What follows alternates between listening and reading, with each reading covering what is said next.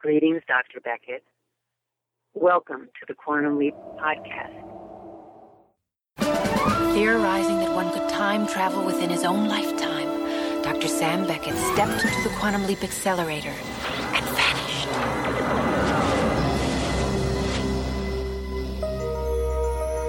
He awoke to find himself trapped in the past, facing mirror images that were not his own, and driven by an unknown force to change history for the better. His only guide on this journey is Al, an observer from his own time, who appears in the form of a hologram that only Sam can see and hear. And so Dr. Beckett finds himself leaping from life to life, striving to put right what once went wrong, and hoping each time that his next leap will be the leap home.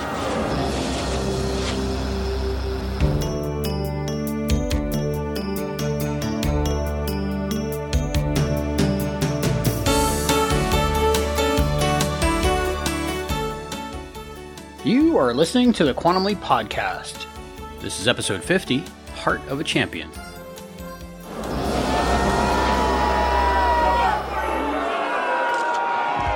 to die, Ruski.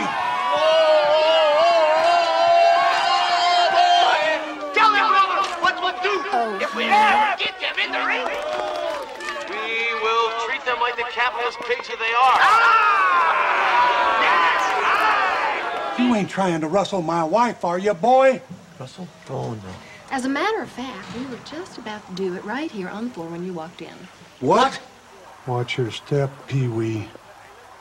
I'd hate to have to break you in half. July 23rd, 1955. Your name is Terry Samus, and you and your brother are professional wrestlers, a.k.a. the Battling Ruskies. Clever name, huh? We got it. Got what? A title match. This is great. I mean, it's incredible. I leap in here to help get them a title shot, and wham, look at this, I get it right away. I should be Sam, leaping right. Sam, Ronnie cannot wrestle in that title Why match. Because if he does, he's gonna die. Ding ding! Welcome everyone to the Quantum Leap Podcast. I'm Christopher DeFilippis. I'm Allison Pregler.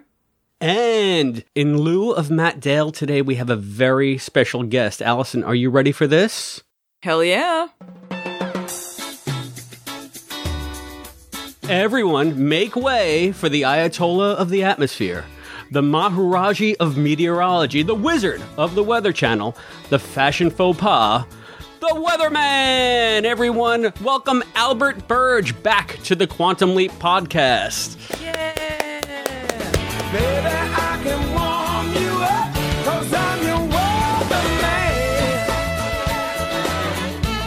Hey guys, it's nice to be with you again. I'm enjoying uh, what you guys are doing with the show, and uh, I'm a big fan. well, we hope so. I think by by the grace of Albie goes us. So I think that's how the saying goes. it's uh, it's it's nice to hear you back. Ah, It's nice to be back. I'm very excited to be part of this, and uh, thank you uh, for letting me be part of this. I'm, I'm excited for this episode. It's one of my uh, childhood favorites. When I was a kid, I enjoyed it. Well, yeah, let me take everyone behind the scenes a little bit. Uh, we had a hell of a time getting a recording together for this episode between Allison, Matt, and me. And then I remembered that Albie is a huge wrestling fan. So I, I kind of begged him, come on, because we would be remiss to not have you on this show. As witnessed by that overblown introduction, can you explain to me what I just read? um, one of the things I do because I'm I do all kinds of things, but one of my uh, hobbies, uh, let's say, was uh, I tried to be a pro wrestler, but found out I wasn't coordinated enough uh, when I went to wrestling school. Uh, in South Florida, here they have a lot of wrestling schools, and uh, I was friends with people that were pro wrestlers, so they let me join. Found out that I wasn't good at it, so they let me be a referee, and uh, it turned out I was pretty good at being a referee because all you really have to do is uh, know how the match ends, make sure the right people win, and not see anything that happens behind your back. So I'm pretty good at that. and uh, from that, I became a manager, a heel manager, bad guy manager called the Weatherman, wearing the most uh, atrocious clothes, polyester suits from the 1970s, carrying an umbrella, threatening to hit little kids with it as I walk out, and uh, cheating for my team, uh, which is uh, Gary Thunder and Eric Storm. Together, they're Thunderstorm. That's why I'm the Oh, weatherman. man. And uh, no matter how much I cheated to help my team win, we never really won because we were the bad guys. Can I tell you something, Albie? Sure. This gimmick sounds way better than anything in this episode. It was a great gimmick. I love that. The weatherman. That's so Everyone good. hated me. Everyone hated me. like, because I would literally go up to kids and threaten to hit them with an umbrella. And like their parents would be mad, the kids would be frightened, and you know everybody nowadays knows you know it's just a show. So luckily, I didn't get uh, punched or knocked out or anything by a protective parent. But uh, just instant heat, like the people hated me. I wore a pink belt, pink umbrella, and when a guy does that in a wrestling ring, I mean, just you're instantly hated. And I just enjoyed it. I don't know if you saw the clip I sent you earlier, but that was one of my favorite matches. I saw a little bit of it. I saw the get up. That was good. I haven't watched it yet, but uh, that will be on the website at quantumleappodcast.com for everyone to enjoy. I knew, Albie, that you did this. We had discussed it when we'd first become friends, but can you explain more about like how this whole it's not really pro wrestling, right? It's it's it's amateur wrestling. Is that what was represented in this episode? Is it regional? Like how how is the whole thing put together for non wrestling fans? That's especially why I wanted you on the show because I'm not a wrestling fan. And I don't think Allison is especially a wrestling fan. Allison, I don't want to speak for you. I mean, are you big Captain Lou Albano diehard or? I know some stuff. I know who some people are, and I listen to uh, OSW Review podcasts. They're really good. But as far as like wrestling knowledge, I'm not the best. I know some stuff. Like I know who Terry Funk is. So Awesome. I, I saw you do, did some uh, Hulk Hogan stuff on your movie nights. oh yeah, yeah. Thunder in Paradise, Yes. greatest show ever. One of them, yeah. Um, it's all considered professional wrestling. Basically, uh, amateur wrestling is a real sport, and professional wrestling is entertainment, and that's why they have the the difference in the names. So this was actually professional wrestling, and uh, no matter how amateurish it is, it's called professional. Just that's the way you tell the two things apart because I, I don't believe there's a huge crossover in the fans because like I would not want to see like to me amateur wrestling is the same as sports ball. It's it's not very entertaining. It's just a sport. When when you want to see like two guys in spandex fighting over something absolutely silly and ridiculous, um, you want to see pro wrestling. So yeah, that's the difference there.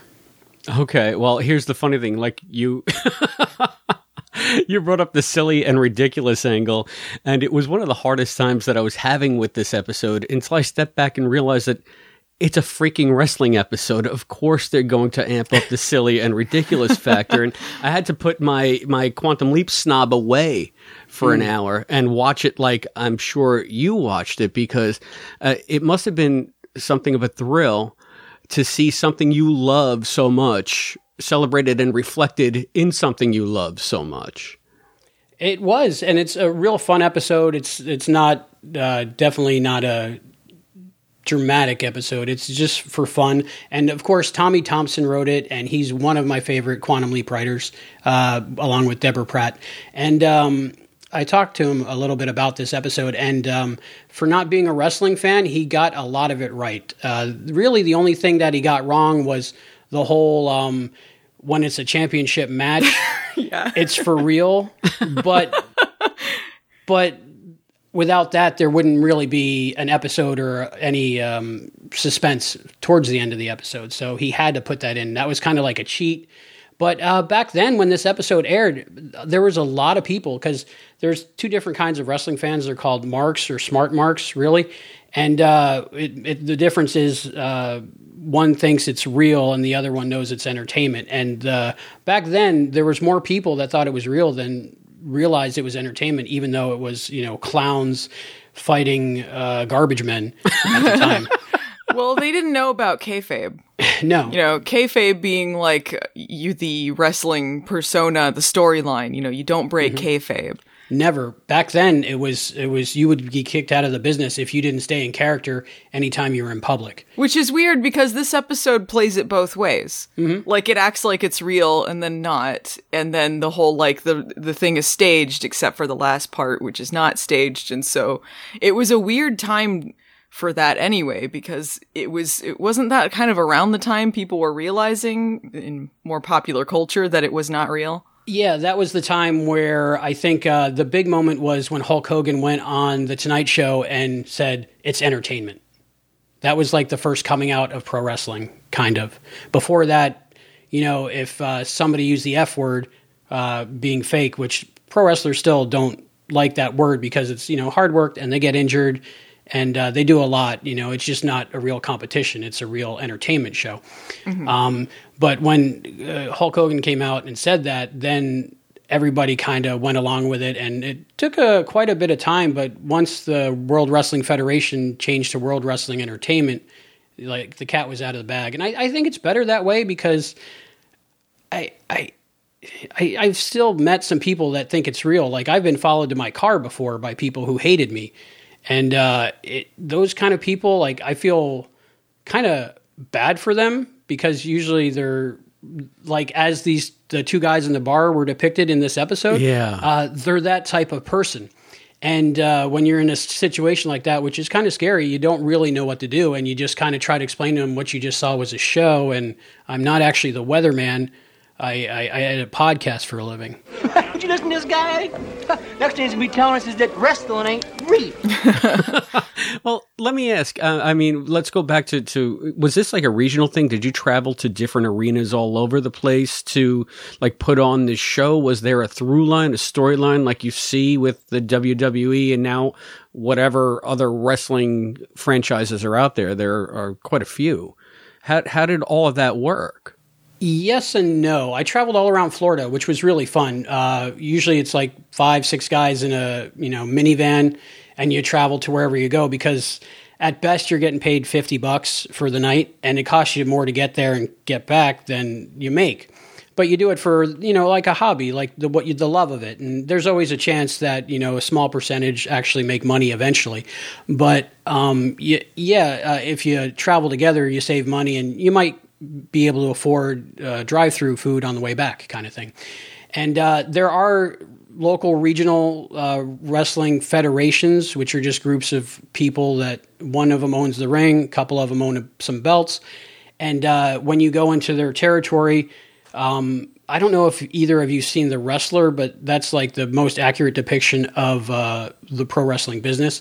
But you, you basically have to be there three hours ahead of time. You sit down, and whoever's paying you who's ever at the end of the night going to give you that envelope with either $10 or $50 depending on how many people showed up um, they let you know what the what the show is and you just uh, basically do what they tell you Wow. I mean, that's just it's it's a world unto itself that I had no idea about. When you told me that you did this stuff, I thought you did it on the weekends as like a lark. I didn't know it was an organized going all over the place and putting on various storylines. Like, how did you guys decide? Was it you say it was the guy that was in charge of giving you the money?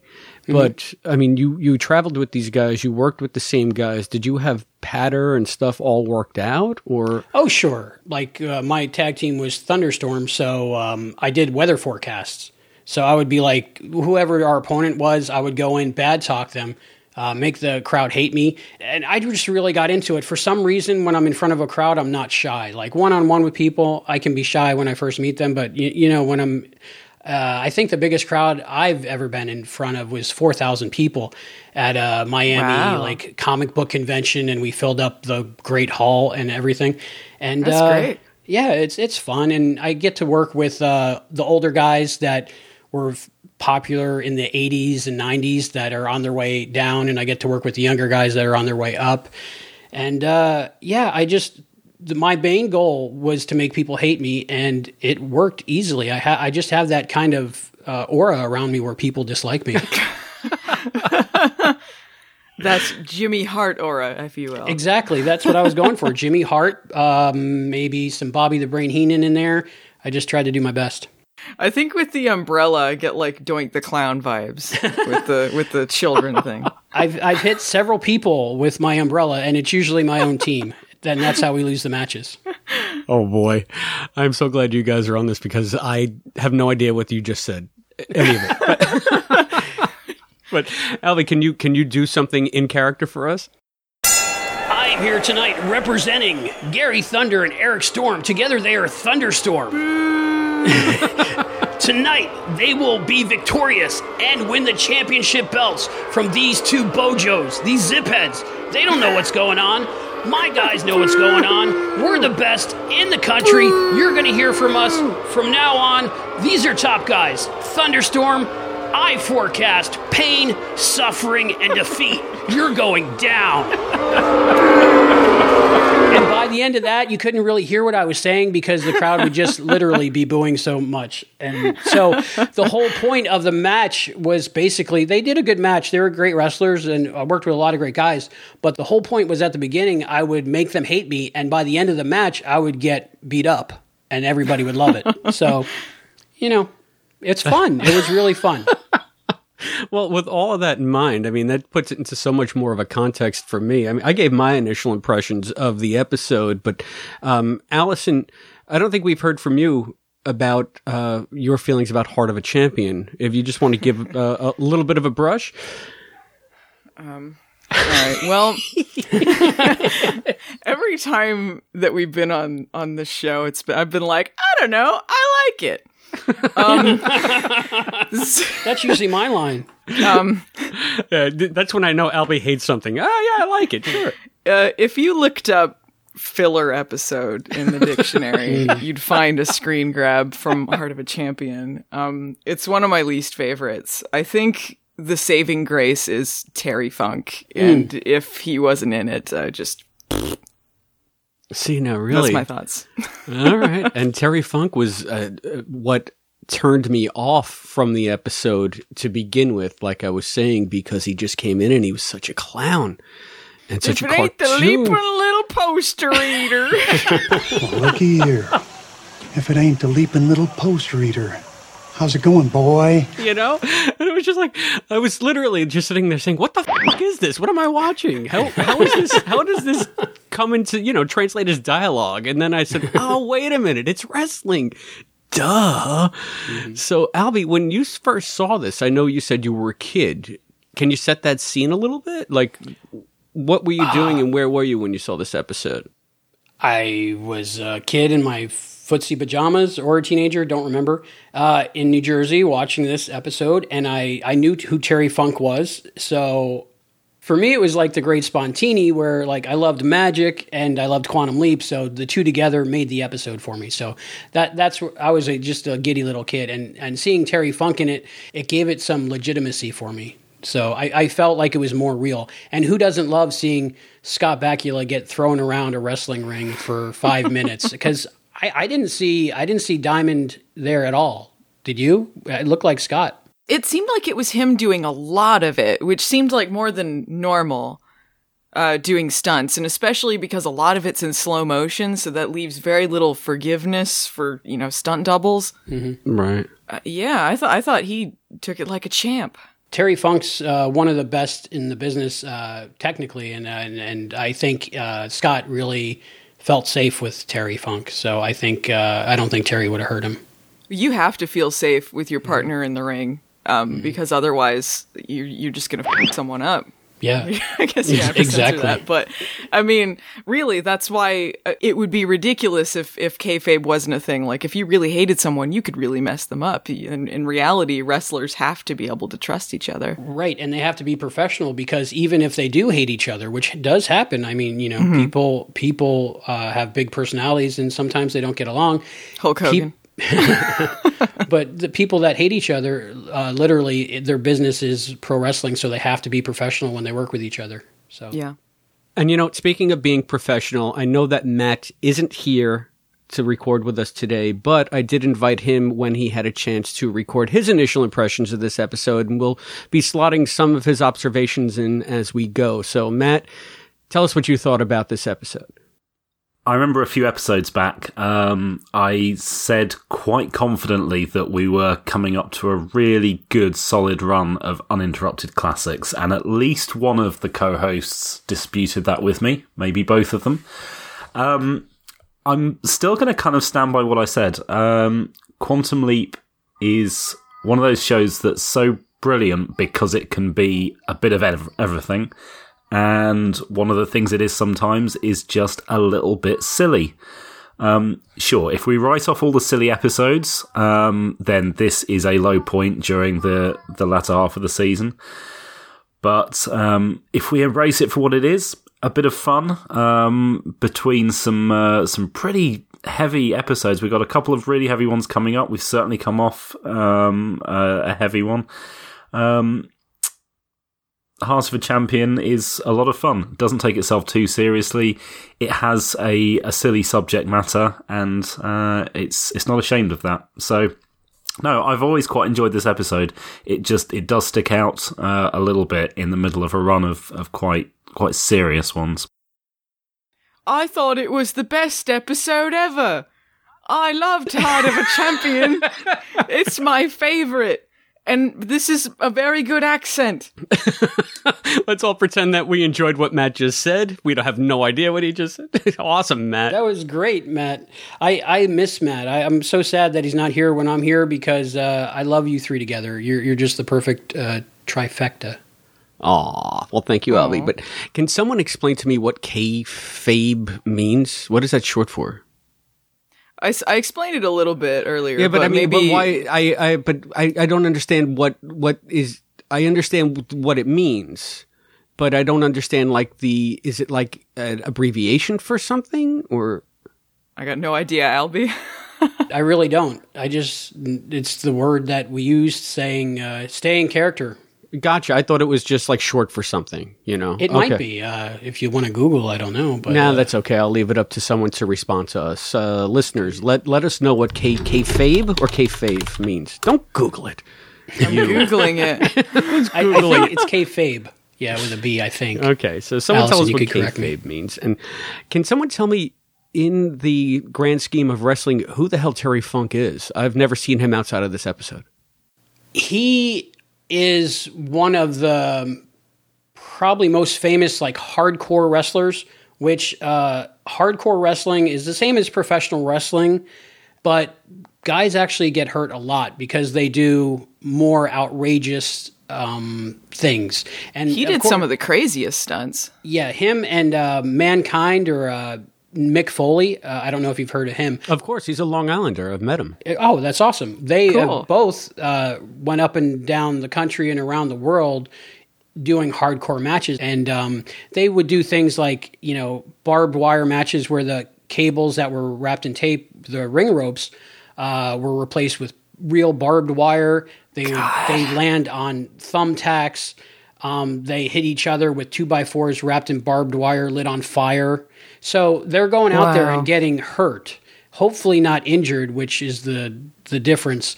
Uh, you don't want an injury, so you don't want to be out for a long time. But these guys beat up their, their bodies. Like he's one of the most broken bodied people in professional wrestling but he still does it here and there. And he's his thing is he's retired from wrestling the most times of anybody, and then he'll uh, come out of retirement for something special.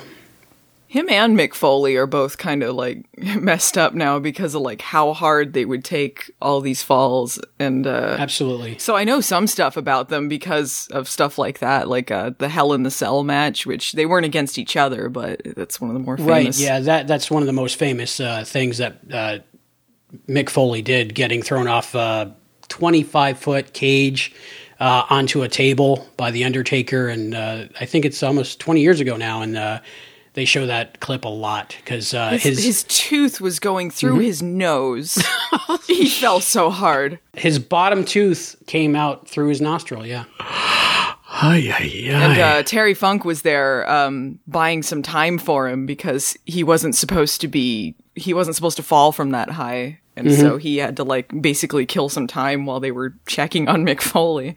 Yeah, and uh, it was a great match, but I don't that's not the kind of thing I'm into. I don't want guys to get hurt. I just want to enjoy a good show, you know. Mm-hmm. Yeah, well, speaking of enjoying the show, segueing back to the show we're actually talking about. Uh, I know Yeah. this sounds like a wrestling podcast, and you guys, it's actually much more. You're making it much more entertaining than it has any right to be, in my opinion. Well, but Albie's got most of the knowledge here. Yeah, so. Speaking of, there is a new wrestling podcast on the Baron Space Network. Ah. It's called Month of Mondays. So baronspace.com slash mom pod, I think. you think we'll get that for you for sure, and we'll let everybody know. There's so much going on. I wanted to talk a little bit more about why I think uh, Terry Funk was the saving grace of this episode. It, the reason that, that I liked him in it was the reason that you didn't, Chris, and that um, I, I think in Quantum Leap normally it's it's obviously over the top what he's doing, but for a wrestling episode, I feel they needed to go more over the top with it and crazy because that's what's fun about wrestling, um, and especially old school wrestling, like, you know, what was going on in the 80s and 90s. And uh, some of the best parts of it were just Terry Funk, like, smashing a locker over his head and smooshing his face into a window and growling like a dog. And so much so, like, they're shaking the camera as if the very earth is moving because of, of him. And that stuff was so funny to juxtapose Sam reacting to all of this, these crazy wrestlers, and this guy trying to kill him. It's so funny to me. Well, that and it's funny because, like I said, it took me two scenes to realize it, it was when he pressed his face up against that glass. I said, "Okay, they're going for camp here." Because when he ripped the door off the hinges and broke the locker over his head, I was just like, I, I was just too taken out of the the episode to give it any kind of credence. I was, I was literally, like I said before, what what is this? And then he, you know, then he he throws Scott into the locker. He throws Sam into the locker, and I mean, he sticks. How deep is that locker? You can fit Scott Bakula in it, and then Terry Funk sticks his, almost his entire body in it after him, and it was just like this is just crazy. It's just nuts. And I think the other thing that distracted me, um, because right before that scene where Terry Funk comes in and right before he smashes his face against the glass, we see his wife, uh, Sherry Shiloh, played by Deborah Wakeham, come and basically, I don't want to say assault Sam, but it's just like, it's a character we've seen on Quantum Leap before that oversexed vamp Mhm. that just won't take no for an answer. And Sam is having a hell of a time disentangling himself from her. I think we saw the same thing in the Americanization of Machiko. Oh yeah, that's. She was even wearing the same outfit. I shit you not, it was the same costume. I looked it up. It, it was really similar. the same costume. The same exact costume? I thought it was the same actress. Yeah, it was the same Yeah. character. Yeah. Yeah. And that always takes me out of it because what are really the odds that Scott wouldn't be able to, you know, keep her hands off of him? He could probably just stiff arm her away and say, please get the fuck out of my trailer. Is, is Sam Beckett gonna do that? If he's that uncomfortable with being attacked and he knows that this husband might rip his head off, I think he might. So that again, I was thinking too logically though. I was thinking like a human being, not like a professional wrestling Ah, show. when so. when I watched that scene, I wasn't in the ice cube. I wasn't thinking about kicking her out of the trailer. what did you think, Allison, about uh, that character? Was that because it's written by a man, obviously, and uh, for mostly men? But what did you think? Was that like a real? Was that character real to you? was it realistic? No. Yeah, no. but I mean, it's the thing is, it's it's a character that we've seen on the show before several times, and it just wasn't anything new to the table with it. That was my problem with it. It just wasn't that interesting to me. Um, but I mean, like Sam's reactions to it were funny, just like the reactions to the wrestling was funny. It just was a, a bit uninspired. All right, and one thing that I kind of thought was maybe a little bit of a saving grace was the fact that Al comes in and says, "Oh yeah, no, she does this for kicks. She likes to see this guy dismember other guys in her defense or whatever, in, in jealousy." That is sort of a wrestling storyline, though, isn't it? They do a lot of Is stuff it? like that. Oh yeah, But and then once I thought that they maybe redeemed it because this is just the shtick that she does on purpose to evoke a reaction from Terry Funk's character.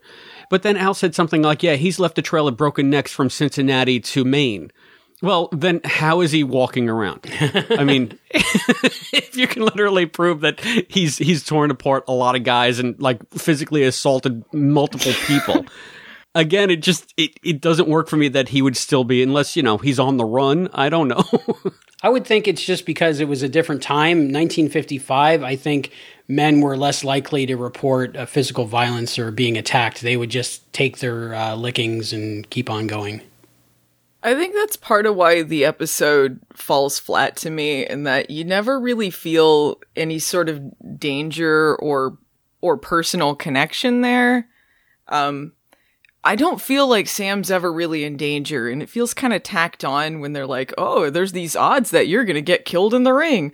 Like it doesn't what does Sam do to change that that like Terry Funk is not to like murder him in this ring?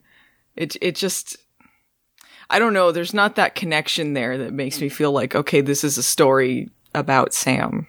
And I think you're absolutely right. That was one of the most glaring inconsistencies for this episode to me because you had the whole thing where they're trying to spin the family plot with the big brother Ronnie. And like you said, Allison, all this B stuff with Terry Funk was so outrageous, but it was also so obviously tacked on as a B plot. It didn't really have anything to do with the A plot in any way. Uh, Shiloh didn't interact with Ronnie at all. Nobody interacted with anybody. Sam was the only connective tissue between those two stories. And I, I don't know. I'm, again, I get it was they they were doing it for laughs, but had they integrated it a little bit more, or had Shiloh be a threat to both the brothers, it just might have done something to make this a more cohesive episode. And it's no swipe against Tommy. I understand what he was going for now, and I think he pulled it off, but I still think the episode could have gelled a little bit better. I agree. The ending was just an ending. It was like Tommy wrote a fun episode, and then he was like, uh, okay, then what? Yeah. And he had to figure something mm. out, and it kind of just got shoehorned in there at the end. Because he's one of the best comedic dramatic writers they have. Like he's very good at balancing like outrageous situations with real drama. And i feel like this episode it just didn't work out for him. Yeah, well, you know, and you you can't knock it out of the park every time, but he did fall back on a lot of the themes that he's always used, and he even said it in his interview. You know, I'm always writing about my dad, and in this, it's I, I, think the only themes that I could come up with that they were trying to tackle were ideas of family and loyalty and obligation to mm-hmm. family. And that's where the episode tried to become at least somewhat real. And the scene that I enjoyed most was when Ronnie was sitting at the table with his wife and son. Mm-hmm. And you could see the tension there between them. That to me came as close to feeling empathy for any of the guest cast that I ever came to. Because, okay, they put it in sort of a real setting and gave this guy's death some stakes.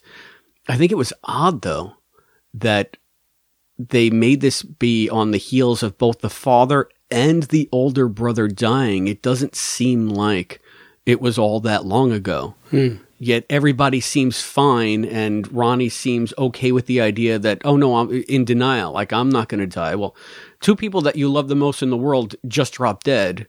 Uh, anyway, within the context of this episode, that's what it seemed like. Did you pick up on that? I think the reason I thought that was because they said Sam's character, um, the Leap E, had only been wrestling part of the act for a month. Mm-hmm. That seemed very um, reminiscent of leaping in without a net too, didn't it? The fact that they had the the mother died in the in the mm. when they mm-hmm. were doing a performance, and then like they have the son stepping in who thinks that he you know was at fault, and then the the dad, and I don't know, seemed very similar.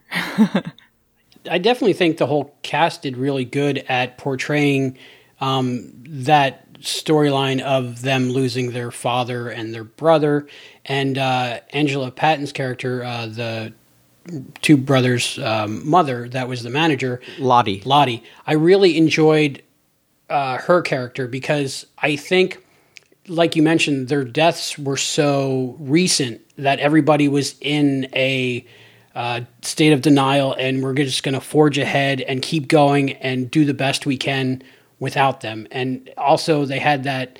Uh, it had like a feeling of like this was the first time that uh, Lottie was without her husband, and that the boys were with were without their dad, and they just seemed like they were just trying to do their best and keep going no matter what. And uh, when Ronnie was going ahead with that even though he knew he felt sick and he didn't realize he was going to die, but he knew something was wrong.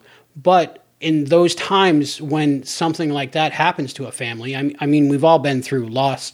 And uh, when it's a, a father figure, especially, I'm thinking you say you say to yourself, "This is the time where I have to step up and be the man. I have to set a good example. I have to take care of my family. I have to take care of my mother." So of course he would go on with the match and try his best to keep going, even if Scott's or even if his brother's telling him he's going to die in the ring. It's one of those things where you feel you don't have a choice. You have to take care of your wife, your mom, your kid, and everybody else. Hmm. And I felt they did a really good job at portraying that for uh, such a campy episode.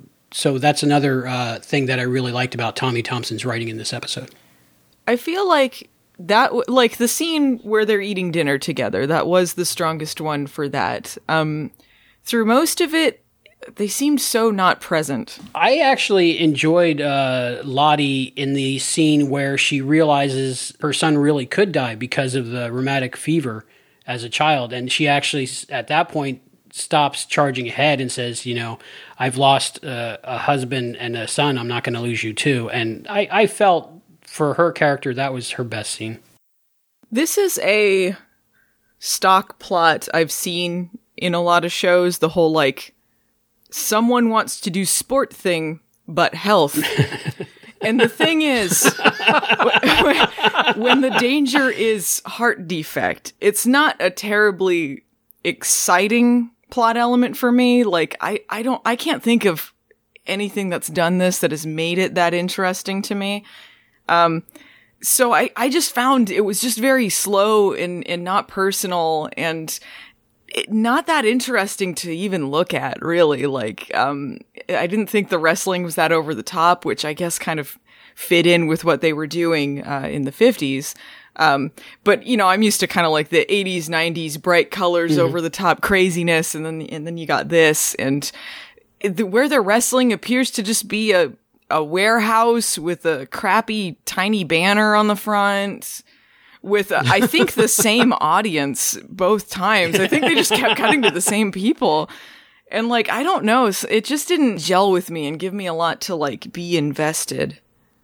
See, for me, seeing the independent wrestling circuit, that's more accurate to me. So I think they got that right because you're going to wrestle in VFWs and high school gymnasiums, in warehouses, and sometimes 15 people show up so, mm-hmm.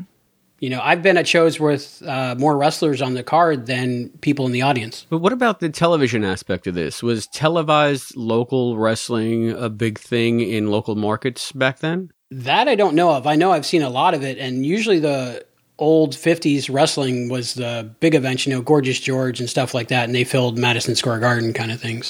Yeah, but I'm just trying to think like to the history of broadcasting where you had local affiliates largely responsible for their own programming outside of primetime television. So it was probably something that was recorded, not recorded, but broadcast locally at some point. Yeah, in the 50s, I don't know about. I know in the 70s, remember the Andy Kaufman things? That was local to uh, Memphis, Tennessee uh, with Jerry Lawler. And uh, they did a lot of local stuff back then that became uh, in the 80s when Vince McMahon started buying all the companies up, that's when it became national and international. Yeah, that was that was infamous, the Andy Kaufman thing. Mm-hmm. Oh God, Andy Kaufman! Don't get me started on that anyway, um. I don't know. Man in the Moon's a good movie.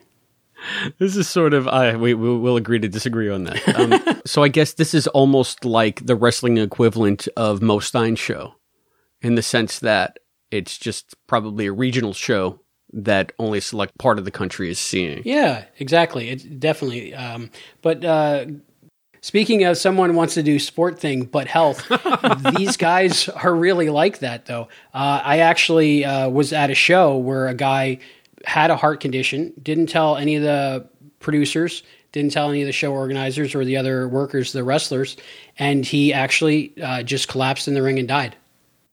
That's so sad. What? Uh, wow. This was uh, August 2011. It was in uh, my hometown, Cape Coral. Uh, I wasn't the referee in, in charge of the match. It was a friend of mine, and he was an 18 year old kid. And um, Uh, the guy who uh, passed away was uh, named Brian Skull Crusher Strickland. And uh, there was a pretty good crowd. There was about probably 150 people in a parking lot of a bar.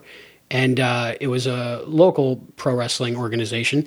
And um, he came out. Uh, the match was probably about one minute in. And they were doing the thing where they circle around the ring like they're about to attack each other. And the guy just fell down. And um, you know, come to find out later after he died that he was told by his doctor not to do it, but he didn't listen.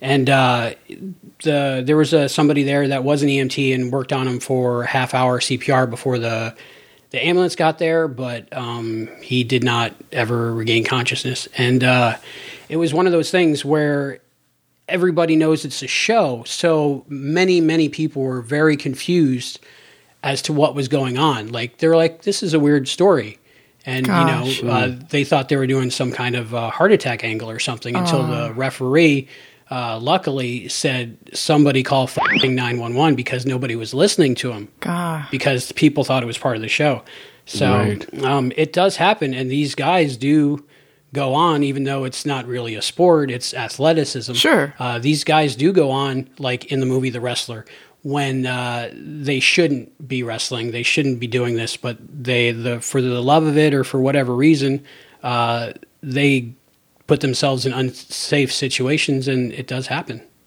R- wrestlers put their bodies and their lives on the line. Um, so many wrestlers die young because of that. So I mean, that's that's tragic. Yeah. and that's really sad. Yeah. You know, like that- you have to be able to listen to to doctors when they tell you this. You know.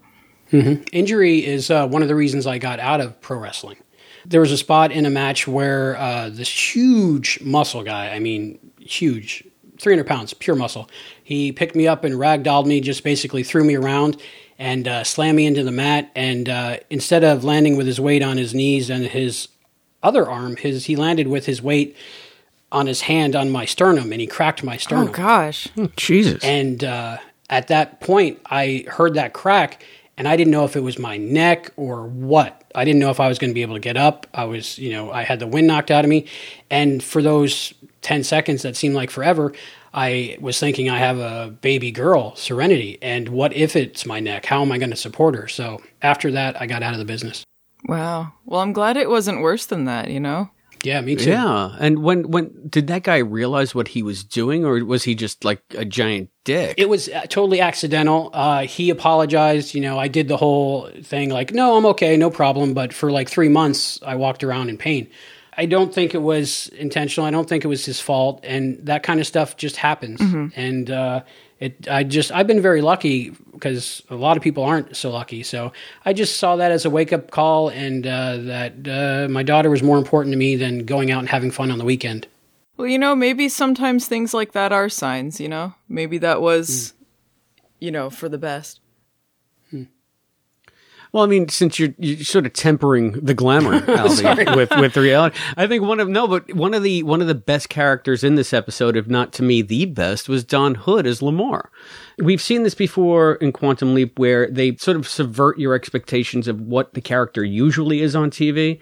I mentioned this in Southern Comforts with the character of I think it was Angela or Andrea, but she was basically the madam in in the whorehouse and I thought that she was going to be the heavy, you know, threatening um, the the whoever the girl was to sleep with the Johns, or she was going to get kicked out. But no, it turned out that they were related and they had more of a supportive relationship. In this one, you would expect because, especially since it's so cartoonish in many ways, that Lamar would just be the ruthless promoter and we really need you to get in that ring. And boy you better not let me down. But no you know what? He he actually listened to sam and he was like i got a lot riding on this. We need to do something. And yeah the the exam that he gave him was perfunctory.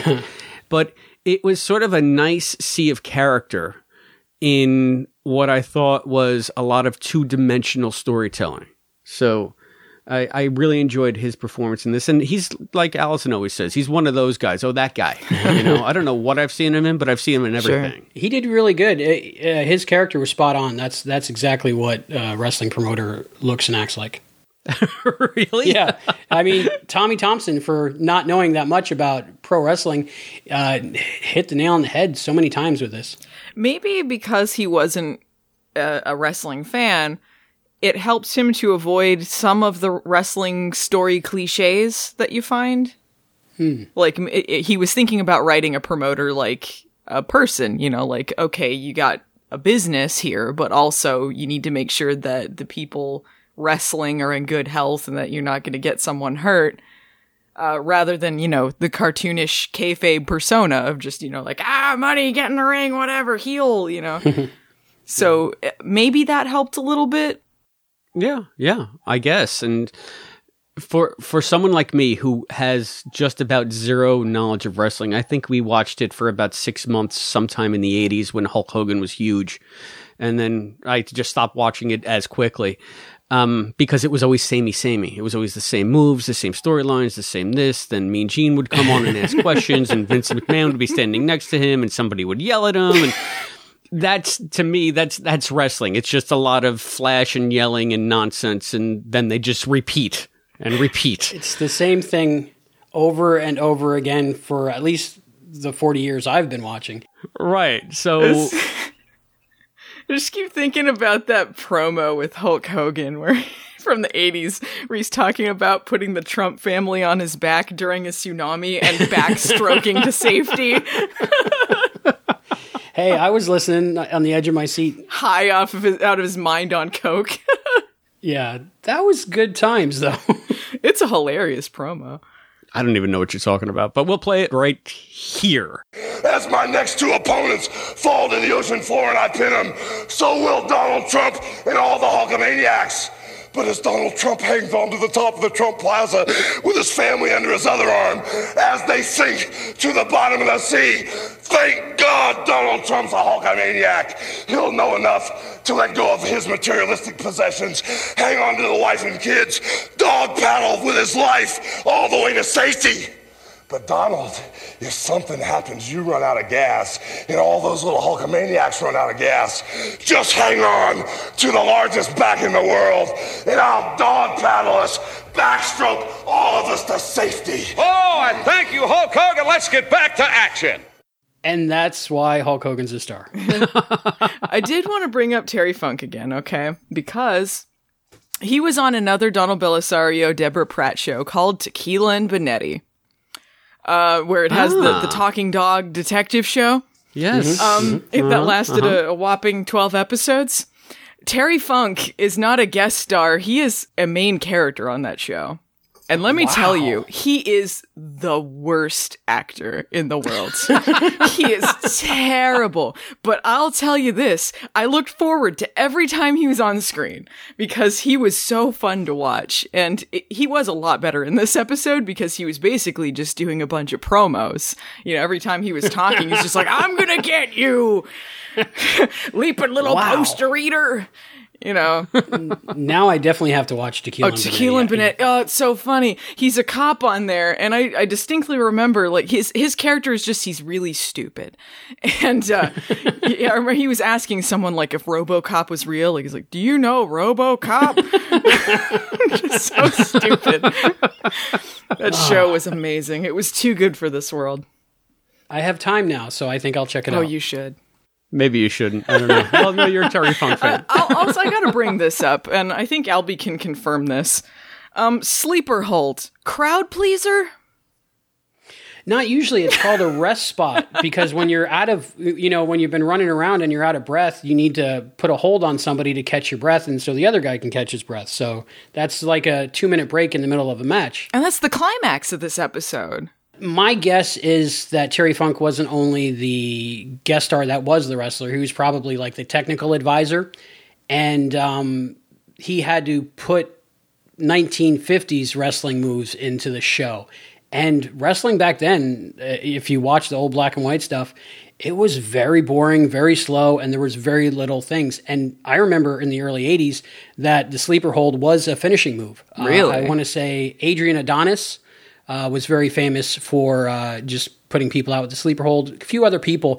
But um, for me, I got a little giddy seeing Terry Funk in the sleeper hold because he did the perfect, uh, you know, trying to keep your arms up so you wouldn't pass out and trying to get Oh, out. is that why he was doing that? Yeah. I was wondering why he kept flow. pointing at the sky. blood flow. He was trying to keep it blood just flow. ridiculous. That- it- but he does. He takes the sleeper hold better than anybody else, I think. And seeing that in the episode, that might be why he suggested it, just because um, it's so um, big. Because you know how you have to act bigger on a smaller screen to be seen. I think that that move of the sleeper hold actually worked for the time the wrestling was set in. And for uh, Terry Funk's ability to sell the sleeper hold. Yeah, but you don't actually knock someone out in a sleeper hold, right? Or you're not supposed no, to? because then you would be killing them or something. Yeah, or- but or- Sam yeah, is really no. doing this you can cut off someone's he's like- airflow until until they pass Yeah, out. but, Yeah, like, he was- I mean, just like you can hold your breath till you he was legit out, like because they're like dragging him into the locker room. Like, how long was he passed out? I would be very concerned about him. well, you got to remember in this universe of pro wrestling, that match was for real because it was for the championship. So, but in real life, uh, you wouldn't hold a uh, sleeper hold on anybody harder than you would just like holding their hand. Yeah, I would think that you're not really like they're just pretending to pass out because yeah, you would you wouldn't want to right, injure them. Right. Nobody really passes out from that. Then, then the guy who uh, made the other person pass out wouldn't be able to work again because word would get around. So, but I just I loved it. Wasn't that what what Hulk Hogan did to like one of those talk show hosts one time? What was his name? It was like he was one of those guys that was like on Law and Order later. I want to say. Yeah, that guy. Uh, that's how important he is in history of the world. But um, yeah, I, I remember that whole situation. But it was that was before he had come out and said entertainment, and they were still in the kayfabe thing. And he insisted on Hulk Hogan putting a move on him or doing a move on him when he said, "No, I don't want to hurt you." And um, so he kept on it. He was trying to. He he kept saying it was fake, and Hulk Hogan was Right. not breaking because that you didn't do that back then. And back then, part of kayfabe is if somebody said wrestling was fake, you beat them up, and that was the thing. Yeah, I saw that when I was in journalism school. John Stossel asked one of the pro Oh, yeah. wrestlers if it was fake, and the guy literally picked him up by the neck and wrenched his head and says, "That look fake to you?" I'll ask you the standard question. You know? Standard question. I think this is fake. You think it's fake? What's that? Is that fake? Huh? What the hell's wrong with you? That's open hand slap, huh? You think it's fake? You come like that. Huh? We had to watch that in journalism school as because there was litigation, and it was it was something in our industry that became sort of a landmark. That was kayfabe because you know at the time the thought was if the word gets out that this is fake, there goes our livelihood. Mm-hmm. Wow, that's something else, boy. I remember seeing that. That was scary. Yeah, I mean, it sure, sure didn't look fake to me. Uh, l- let me ask you this, Albie. If you're watching a tag team match and neither of the guys tag in their partner, like, do you feel ripped off? Because I feel like maybe this is a weird match because, like, Terry Funk's partner in this has no lines, does nothing. And I, you know, Sam obviously doesn't tag in the, his partner. Well, absolutely. Uh, well, uh, Terry Funk's partner looked like he was a background actor because he did have no lines, right? So they're cheaper. Yeah, yeah, yeah. And um, here's a secret about tag team wrestling. Every single tag team wrestling match I've ever seen or been in, there's a thing called a hot tag. Whoever is the baby faces, the good guys, Mm-hmm. uh, they pick one of them to do 80% of the work and get beat up for most of the match. Because the, the good guys getting beat up 80% of the time, most of the match, the big pop when the fans go crazy is when the hot tag happens, which is when finally the good guy can tag his partner in. And then the fresh good guy on the outside comes in, cleans house, beats up both guys, and wins the match. Oh. Every single tag team match ever, that's basically how it goes. So uh, it's normal, but the. well, you would in- find it weird if like the other guy was never tagged in though, right? On both sides, like it would there was never any wrestling from either of the tag team partners. I've I've never seen that happen, and that's uh, one of the things that uh, tag team guys like is they're they're both out there, so they have to work half as much. You know. Mm-hmm. Yeah. And it's funny when when you guys brought up the sleeper hold before, as obviously it's a fake move for professional wrestling, but it was also a great narrative out for Sam, who is not a wrestler, Mm. to present this as a real hold that anybody could do on anybody as long as they could hold on long enough. And I guess they needed something because he used his roundhouse kick in the first act. Yeah, why didn't he just do that again? Because apparently he didn't get like you know disqualified for that. I don't think you, you can. I think that's out of regulation. You can't just be throwing roundhouses out there. I think they mentioned a few times in the episode that he wasn't allowed to do the kicking stuff. So that that was where they built up to the the sleeper hold. And I think it's almost like uh, his version of the Vulcan neck pinch, where like uh, Allison said, he can do it because he's a smaller guy, and as long as he holds on long enough, he can do it. And him being a doctor, knowing about blood flow and arteries, it all makes it plausible.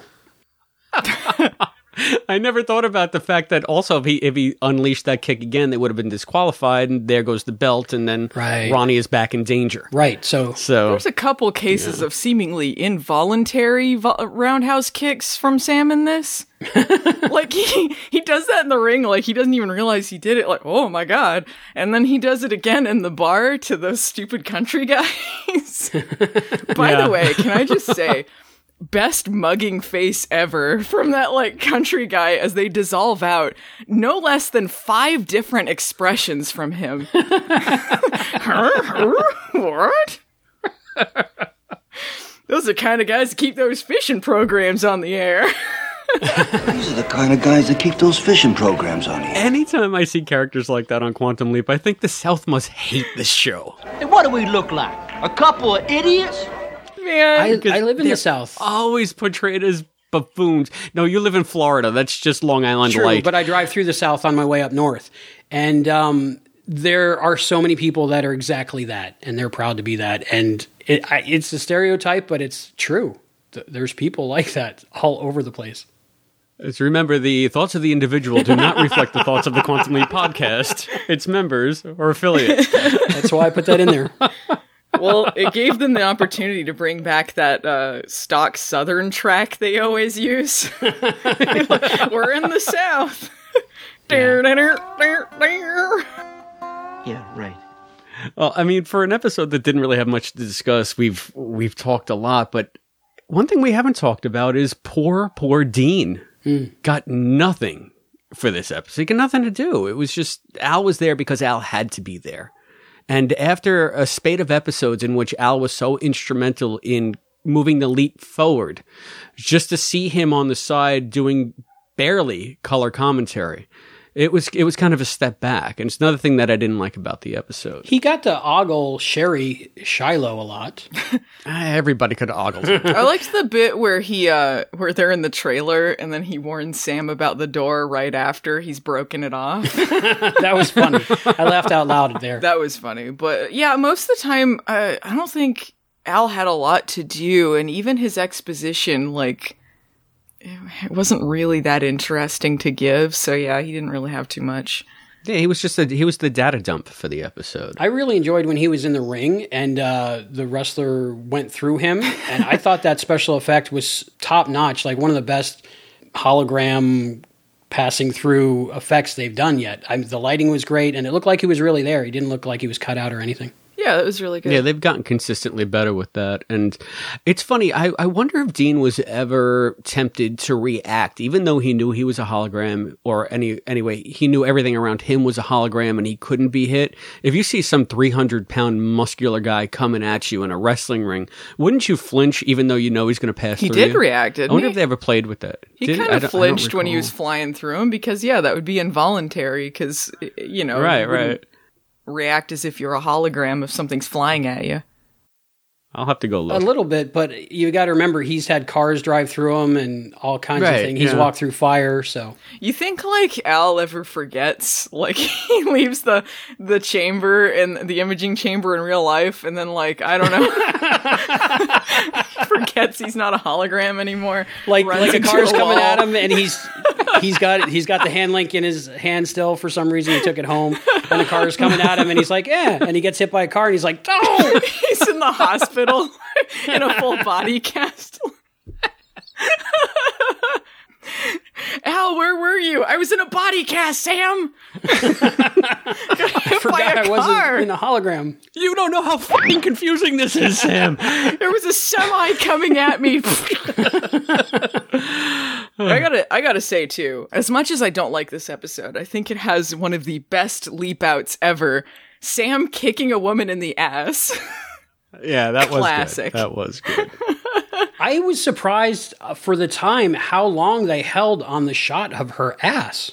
well, here and the, you know the funny thing was it, it, that confused me a little bit too, Albie, because when Dean mentioned, "Hey, look, you know, the, here's an opportunity," and then they do that shot of her bent over Mhm. and they linger on it, and to me, that's just Dean being like, "Dean, haha, check that out," you know? Yeah, that's what I was thinking. Um, being lecherous, and it took me a minute to realize that he meant, "Oh no, you you can kick her."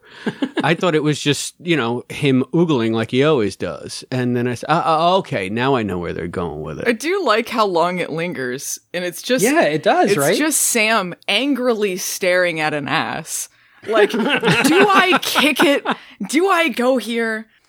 well, until he kicks it, I was never thinking he's going to kick her butt. I was thinking he's looking at her ass, as I would if that was there, you know, as most guys would. But Dr. Sam Beckett, I don't think would. So it's confusing for that forever four seconds before he kicks her. So, do you, what do you think about him kicking her? You think that was one of those things that Tommy tried to squeeze in there and they just let him do it? It was a real cliffhanger, you know. Cherry on top. Is he going to? It was in the script, so apparently it Oh, was cool. planned. Yeah, I think you needed you needed some kind of leap out on this one Mm-hmm. to, to to give it a bow and end that B plot in some way, I guess. So was that one the one thing that he was actually there for to kick her in the ass? She yes, she needed it so that the uh, husband wouldn't go around the country breaking necks anymore. Oh, so that so that's why he The- leaped because he the countless people he saved. He kicked her in the in the ass, and she went, and everything was solved. sometimes the littlest things will help you leap out. it's almost as good as him uh, dangling a preteen over a well. Still dangerous. Oh man. Well, uh, I think that I've said everything I have to say about Heart of a Champion. You guys want to give some final thoughts on this episode? Albie? Oh, I just noticed from uh, being a referee for so long that uh, you know the guy who played the referee, Don Dolan, he did a good job, but it was written uh, bad because in both instances uh, where the Russians won the match, Sam won the match. The referee, if someone's knocked out or pass out from a sleeper hold, they wouldn't just count three they would usually like lift their hand and say, okay, he's knocked out and call for the bell. So there would be actually no three count, especially both times um, Sam wasn't covering the the person on the ground. So the the counting to three didn't make sense at all for from a wrestler Mm. wrestling fan perspective. But that was the only goof I found. And that's the only thing that I recognized about wrestling. Oh yeah, they count to three when they're out, so at least that's right. Okay, No, yeah, I no, not. not at all. If they're knocked out, you call for the bell. If that you cover somebody, then you count to three. So that was my only observation that they got something wrong. So all in all, I, I really enjoyed it. All right, and um, I know that Allison, you think this is a filler episode, but in light of this discussion, do you have any different perspective on it that makes it better than it was? No. it's an episode that its climax is a sleeper hold, and I think that's a pretty good summary of its problems. And I'm also going to ask Matt, as if he were here. Matt, what did you think? What are your final thoughts on this episode? Uh, so yeah, I find Heart of a Champion uh, an unashamedly fun episode.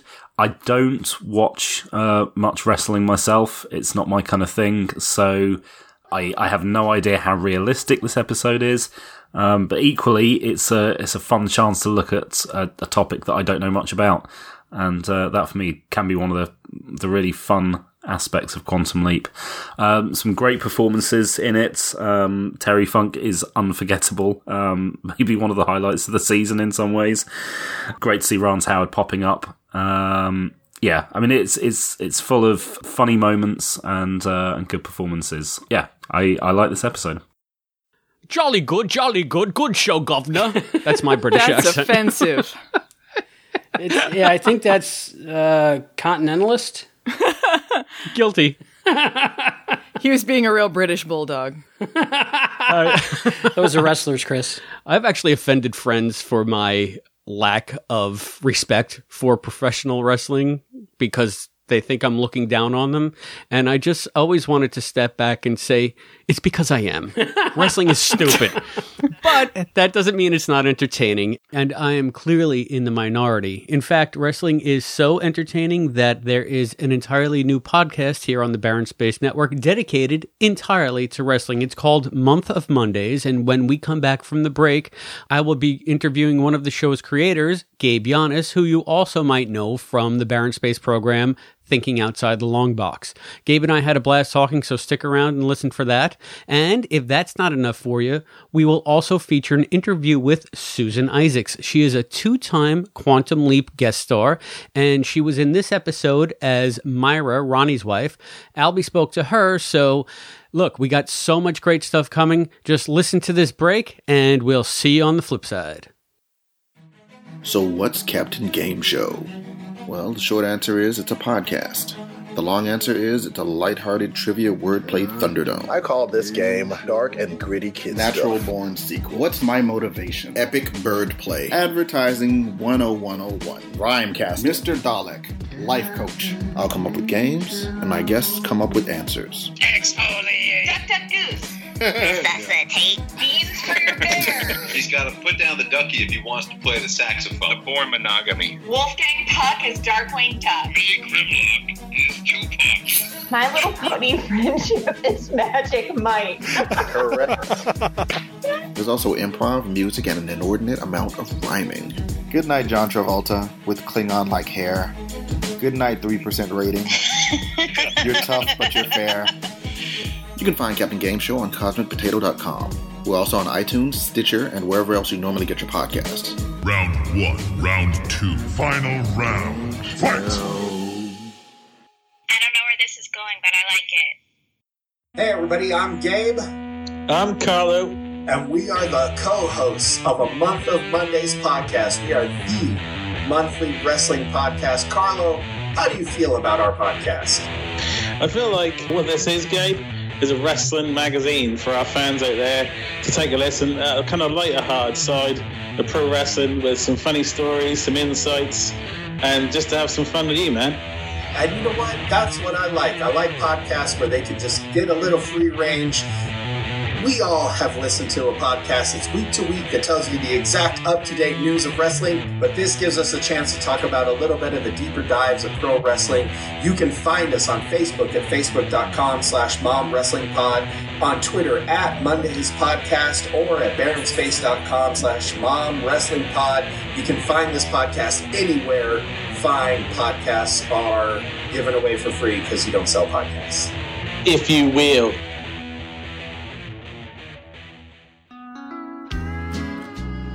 Yeah, this is Tommy Thompson, and you're listening to the Quantum Leap Podcast. And we're back. I've been waiting to hear that for months and months. And indeed, we are on the line with us now is Gabe Yanis. Am I saying that right, Gabe? That's right. All right, because I always say Lannis, but Gabe Yanis, he's a co host of one of Barren Space Productions' longest running shows, Thinking Outside the Long Box, as if you all didn't know. And uh, now he's the host of one of the network's newest shows, A Month of Mondays, which is all about wrestling. So I figured, Gabe, what better episode to have you on the Quantum Leap podcast than Heart of a Champion, the wrestling episode, to talk about Month of Mondays? And welcome back to the Quantum Leap podcast. Oh, thanks for having me back, man. It's, pretty cool. when you told me there was a wrestling episode, I had to dig deep into my brain to like remember the wrestling episode. So it's like, oh yeah, uh, there was one. yeah, you're you're not alone in that. It, it's an entirely forgettable wrestling episode. We kind of we, we kind of established that in the first part of the show. So if you listen awesome. back, you won't feel so bad. You know, nice. And I was going to ask you. I know you've hosted the Quantum Leap podcast before, co-hosted with Albie and Heather and Juan live doing the Great Spontini.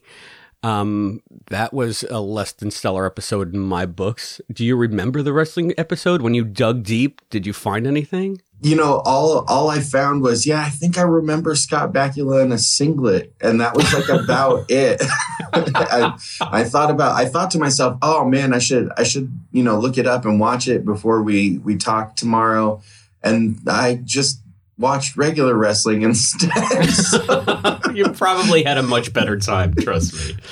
Although, if you're a fan of Terry Funk, I'd say it's worth a rewatch. oh, well, so I didn't know that. Yeah, I guess I will go watch it. If the Funker's in it, then I need to watch it, man. Yeah, That's I- awesome. I'm apparently the only dude on the planet who doesn't know who Terry Funk is. So, Oh man, his his like life in wrestling is so varied and so crazy that you have to like go just go watch YouTube videos of him and you'll be like, oh wow, here's this amazing old school match. Oh holy, shit, he just blew himself up.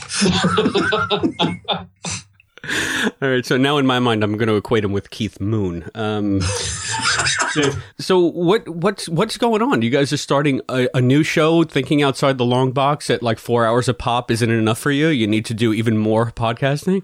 Well, so no. um, uh, so uh, at the very kind of like inception of thinking outside the long box, uh, one of our friends from the United Kingdom, a guy named Carl Eggett, uh, had been on the show to talk about his podcast, which was called Monday Night Carlo, which was, you know, ostensibly it was a wrestling show, but much like thinking outside the long box, it just kind of varied into general pop culture. And after a while he ended up not doing the show anymore and uh, a few months ago he had approached me and was like hey i really miss podcasting. I really want to do a show again but i really want to do just a wrestling show. And he had heard some of the talk that i had given with juan on thinking outside the long box about wrestling. And so he's like dude do you want to do a show? I was like i have four children another podcast and a job. Like there's no way i have time for that and and I told him if we if we do one, it, it's got to be like a monthly show. Like it's got to be a one hour once a month sort of thing. And he's like, "Oh, dude, that's perfect. That's like what I have the spare time for." And so we started talking about it, and within a week, we had recorded like the episode zero, which was like the coming soon. And then within another week, episode one was done. We're like, uh, crap. I guess we're doing this now. it's wonderful when it comes together, and then you're like, oh, oh no, it came together. I, ha- I have a commitment now. yeah i mean but it's it's amazing it's a ton of fun it you know it, it's it's exactly kind of what we wanted it to be just like this monthly like wrestling magazine show so we don't have to deal with like you know who's injured or what happened on raw this week you know?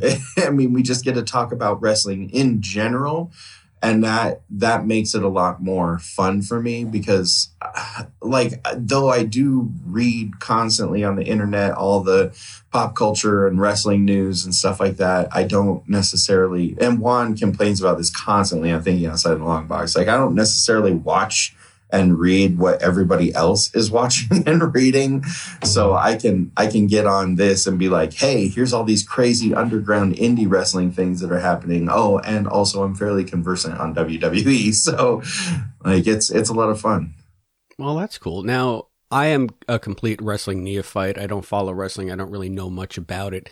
Why is the podcast a month of Mondays? What's the significance of Monday?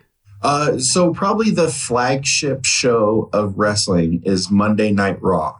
And so people kind of think of the wrestling week as starting with Monday. I mean, and even going back into like the 90s when the two main companies, WWF and WCW, were like vying for the hearts and minds of, of wrestling fans. Their their flagship shows were Monday Night Nitro and Monday Night Raw, and they would go head to head on TV and compete with each other. Uh, like if you, I sound like a WWE shill plugging their network right now, but if you go if you go to WWE Network, there's actually a show called the Monday Night Wars that like is this crazy history of like the the epic battle between Bischoff and McMahon over like the Monday night time slot, you know, and it so Monday has always been like this really kind of significant day in wrestling, and so we're talking about the last month of Mondays. So I got you. and it's a play on a month of Sundays or whatever. There's a idiom that was in my like all things. There was an idiom in my head, and I was like, let's put a spin that's sort of punny on the idiom. Well, it's funny you say that because when I saw that you were doing a new mom wrestling podcast, I really thought that's what it was going to be. I thought that maybe Mel was going to get on the mic with uh, Juan's wife and they were going to talk about wrestling. And so it shows you how much I know. Oh no, that would that would be amazing. We should definitely have Carlo's uh, significant other and, and my partner get together and talk about how much they hate that we do a wrestling podcast. Yeah, that could that could go on in the off weeks, right? Yeah. So, so tell me a bit about Carlo. How uh, do you guys coordinate for this show? Because he's where in the UK? Yeah, he's in the UK, so he's seven hours ahead. But do they get the same programming that we do wrestling wise? Uh, so yes and no. So that's that's one thing that's really fascinating about doing this show is that uh, he gets you know all the regular WWE stuff. He watches Monday Night Raw. He watches SmackDown. Uh, I think he watches NXT, which is the kind of like the NXT is hard to explain because it gets its own thing, but it's kind of like the the training for people that are going to go into the two big shows, but it's its own thing and quite often a better product than the two big shows. But anyway, he gets he gets all the WWE stuff, but he also has there's there's a lot of UK based promotions uh, right now on ITV, which is kind of like um, it's it, it sounds like it's almost like TBS, like how if you get cable in the UK, you get ITV no matter what, sort of like Right. you would get TBS. Uh, but there's a there's a promotion on there called WOS, which stands for World of Sport, that is actually really fun, and it's a very much uh, reminiscent of like the WWF style of wrestling, where you know there's big fat dudes and like a giant guy, and they're just like slugging it out, and it's not necessarily crazy athletic, but it's fun to watch. And then uh, there's also a couple big promotions. There's one called Rev Pro that is uh, just did tapings for television. Uh, I want to say last week that are going to be on like uh, broadcast television in the UK, and then of course there's uh, there's Progress Wrestling that ends up kind of being a farm for uh, British uh, wrestlers into the WWE. Uh, when the WWE did their UK Championship, almost all of the wrestlers that were in it came from Progress. So there's, it, you know, there's a there's a whole nother product out there specifically for the UK that we get to talk about too, uh, because I, I figured out how to watch it. You know, so definitely not through nefarious means, but uh, so so we have this cool like cross pollination of like several different. Uh, wrestling promotions that we both get to watch, you know. I mean, plus all the indie stuff that's out there too, that you know is almost exclusively available online. So, It's it sounds like it's almost too much to cover in one hour a month. How do you guys narrow down what you're going to talk about? Uh, so I have a little notebook and we come up with topics over the four weeks and I just write down all of the topics. Um, I mean, and like right now that book has already, you know, from the last two months, probably has like 35 different things in it. And then when we approach the episode, I just go through and I say, these are the four things that, or the four or five things that we're going to talk about. Um, we do, um, like you said, it's an hour long show. We do like 10 minute segments. The first, you know, five to 10 minute segment is just us saying, how was your month? Like, you know, what, Yeah. what'd you do? You know, what was fun? What was exciting? And then we go through and we talk about each thing for like 10 minutes. So like this last episode, uh, we talked about, um, so there was a big independent wrestling uh, pay per view called All In that happened the day we recorded uh, episode two, and uh, so we talked about how excited we were about it because it hadn't come on TV yet, and then we released the episode a week after it happened.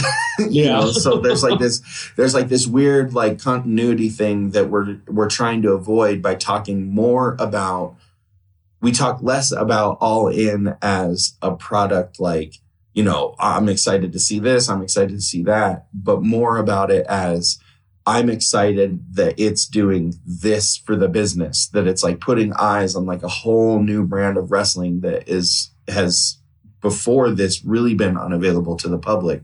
So we just narrow down our topics into like five things that we're going to talk about.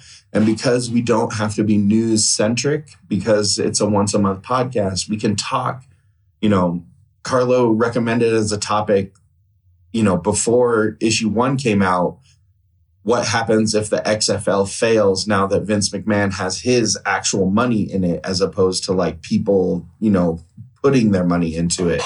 We might talk about that in issue 16, you know, we mm-hmm. can because it's not so news driven we can just come up with topics and like narrow down our topics and talk about them in little chunks and it, it just makes it a cool little magazine show as opposed to like being so in the moment in the moment yeah I think that's great because you, uh, instead of just saying, like you said, oh, look what was on last night, you get to talk about more general trends and about the sport or the entertainment. I don't know how you classify it more broadly. And that does make it into more of like a culture show as Yeah. opposed to uh, like a like a play by play. Is, is there anything else like that out there? I, I don't know, probably. like like I said, like you know, when when Carlo proposed the show, like we just win. Like, I mean, the only thing I double checked was that there wasn't a month of Mondays podcast already. Looking at you, other thinking outside the long box. Like, it's been quite the saga with that. Oh my god, those mm-hmm. guys! Someday, someday we're gonna be in a room with those guys, and I'm gonna flip them off and scream at them. All right, month of Mondays, month of Mondays. It'll be very much like a Stone Cold intro. Like there'll be a shattered glass noise, and I'll smash a beer against my head, flip them off, and give them the stunner. Like, so all you wrestling fans out there, you knew exactly what Gabe was talking about. oh man, uh, it's awesome that you like there. There may there may only be one other wrestler that is more ingrained into like the cultural zeitgeist. Like The Rock might be the only other wrestler that everybody immediately goes, "Oh, I know who that is." Like Stone Cold is probably like the most culturally accessible wrestler, and you're like, I don't know. uh, Hulk Hogan. Uh, well, I meant modern wrestlers, but yeah, Hulk, you're right. Hulk Hogan is definitely, yeah, aside his his uh his current proclivity for s- saying the n word and getting caught in sex tapes. Well, Gabe, in case you haven't figured it out, there might not be a less qualified person on the planet to interview you about a wrestling show, but I'm glad you're game. So, since I'm so uninformed about the wrestling world in general, um, maybe you can throw some names out there for listeners who are fans like you are. Are you guys doing any kind of guest spots? Are you trying to get interviews on this show? Uh, we we'd like to. We haven't gotten that far yet. So far, we've done one interview with a, a YouTuber named It Begins Again, Josh from It Begins Again. He does basically like a blooper reel show. Uh, in wrestling, they're called botches. So it's like a botch show where he does these like super cuts of like the botches that happened this week because the WWE is so good at maintaining control of their product.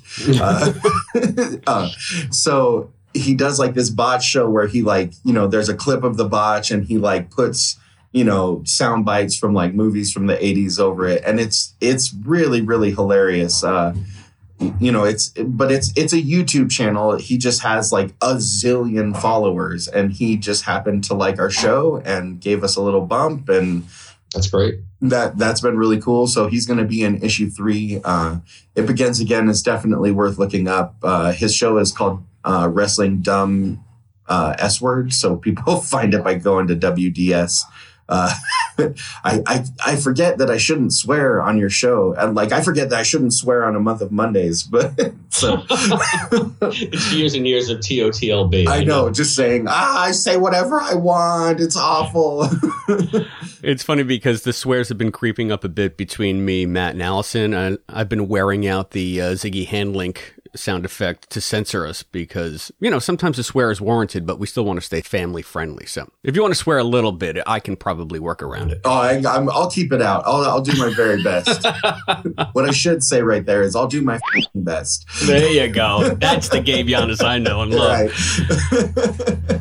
So, I mean, tell everybody where they can find Month of Mondays. You guys got a website or Twitter, Instagram? Where where can everybody connect with you? So there's basically three places or four places that you can find us right now. Of course, you can go to barrenspace.com slash uh, mom wrestling pod. I, I thought it was funny to come up with the moniker mom wrestling uh, because I was hoping that people like you would think, oh, a show about moms that wrestle each other. I want to listen to that. You got one of us. yeah. Uh, you can find us on Facebook at facebook.com slash mom wrestling pod cast, I think. I forget if it's mom wrestling pod or mom wrestling podcast. If type in pod first, and if that doesn't work, add cast.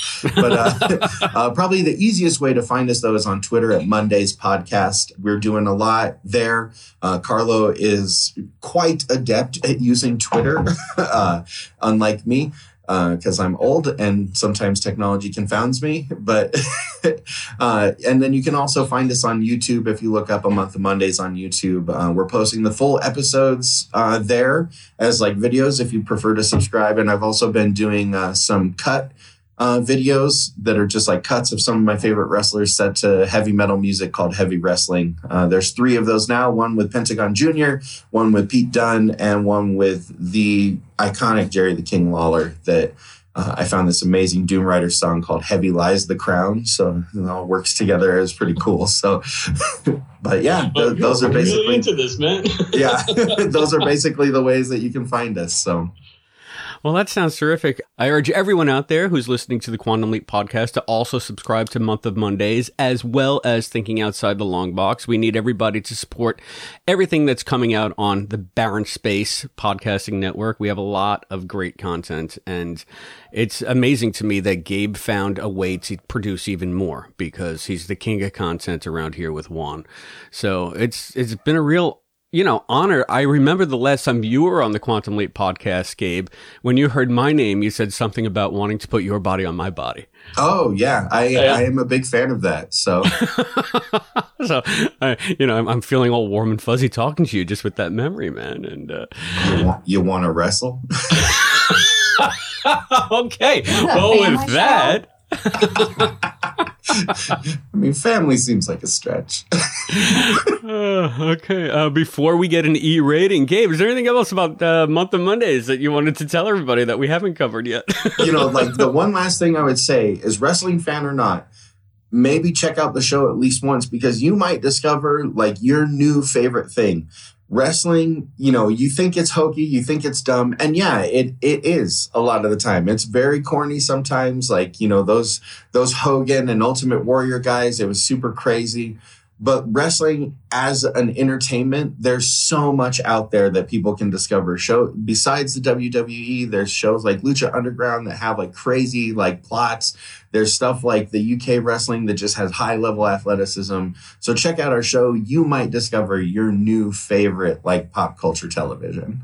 You heard it here first, folks. Go to Month of Mondays. A whole world will open up for you. A whole new world. Gabe, it has been a blast talking to you as always. I can't wait to go on to thinking outside the long box and ruining one of your segments over there. Okay. oh, awesome. It's impossible to ruin one of our segments, just so you know. we have Doyle on the show now. well, uh, I'll- I'm going to do my damnedest, but uh, thanks so much for joining us on Quantum Leap Podcast. And once again, everybody, that is Month of Mondays. Check it out. Oh, thanks for having me on, man. I appreciate it.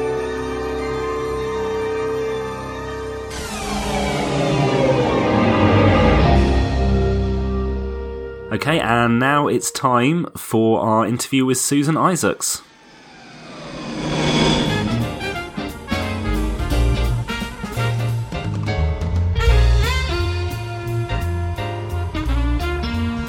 Thank you so much, Susan, for joining us on the Quantum Leap podcast. It's an honor to have you. It's a delight to be here.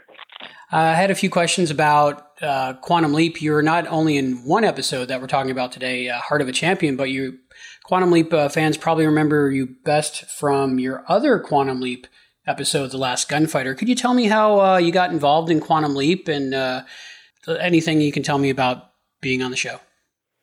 Sure. Um, I remember going to callbacks at Universal in the big giant ziggurat building in Universal, and I remember I had gone in and then came out, and Susan Bluestein, the casting director, said, "Hey, you come back and do it again." So I knew that was a sign that somebody in the room was rooting for me. It was probably Joe Napolitano, um, who directed both episodes. And I think this may have happened. I can't remember if this was the first time or the second time. Like he was like, no, I really want her to do it.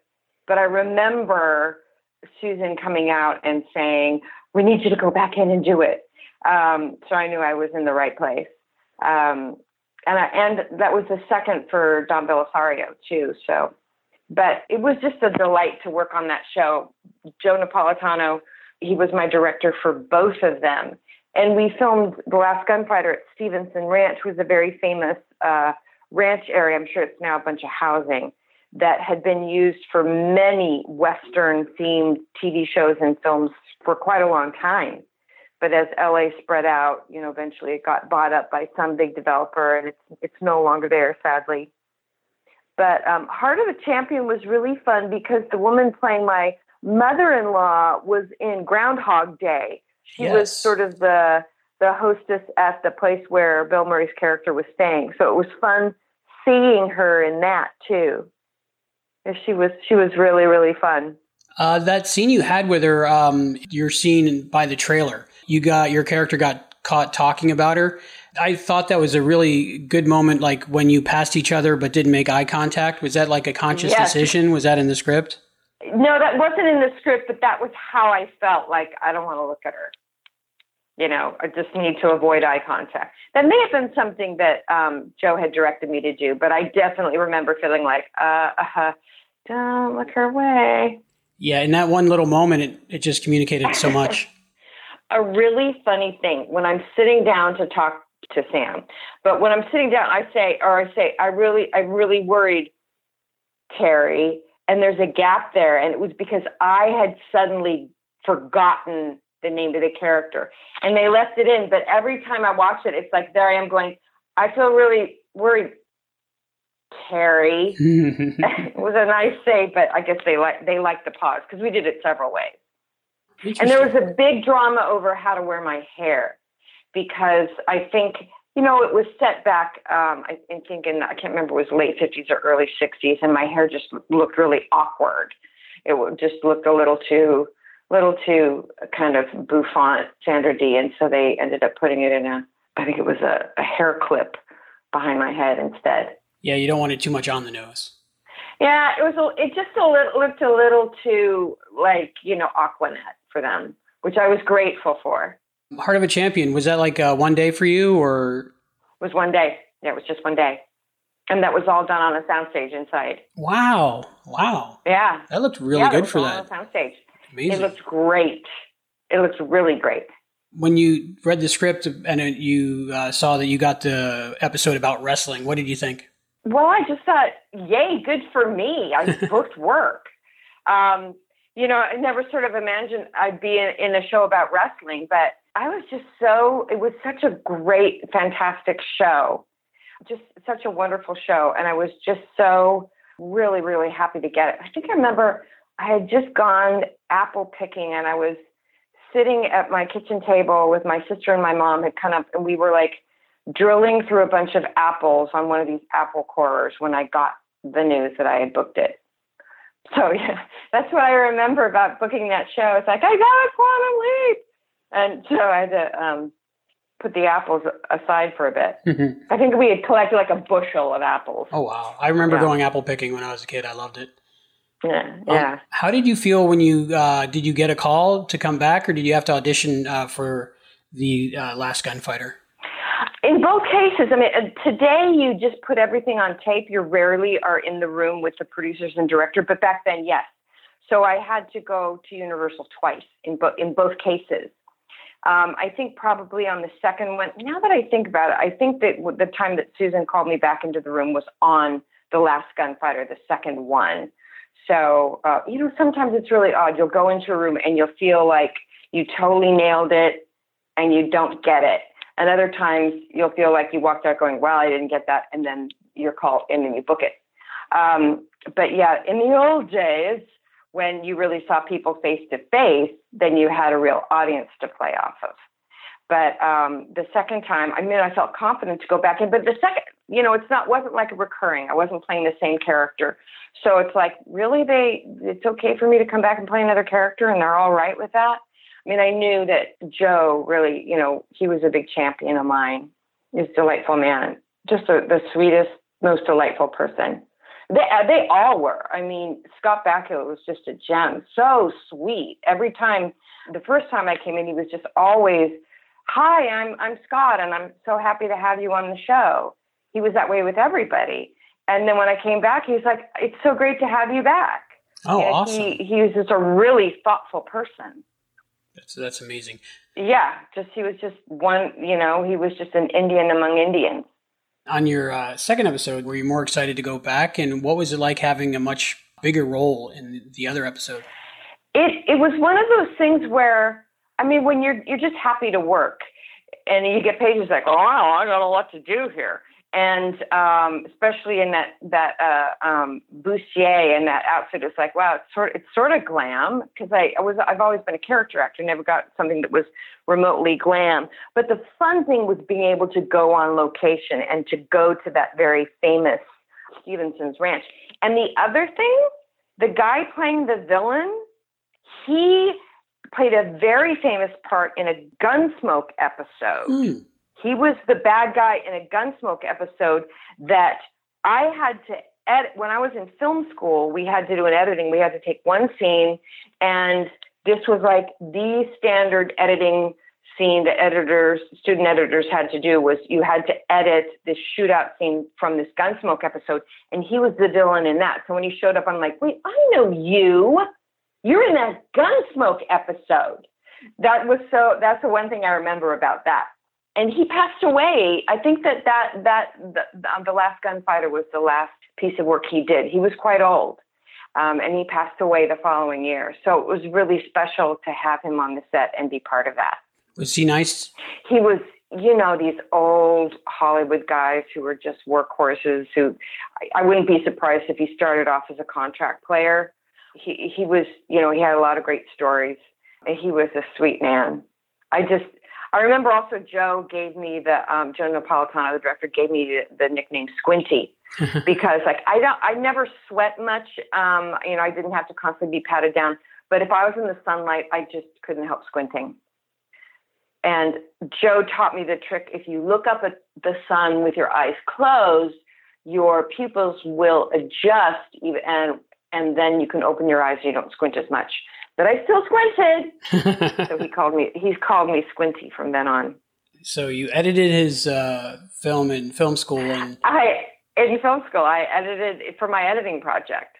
I think then, like the following decade, they they started doing Hawaii Five O, and I don't I don't know what they do now because now everyone's on Avid. But yeah, this was sort of this was in like we actually had actual film that we had to cut on a moviola. was that just for school, or do you do you still edit every once in a while? That was for school. No, no, I don't edit. I'm I'm a word editor now. Uh, I spend my time editing words.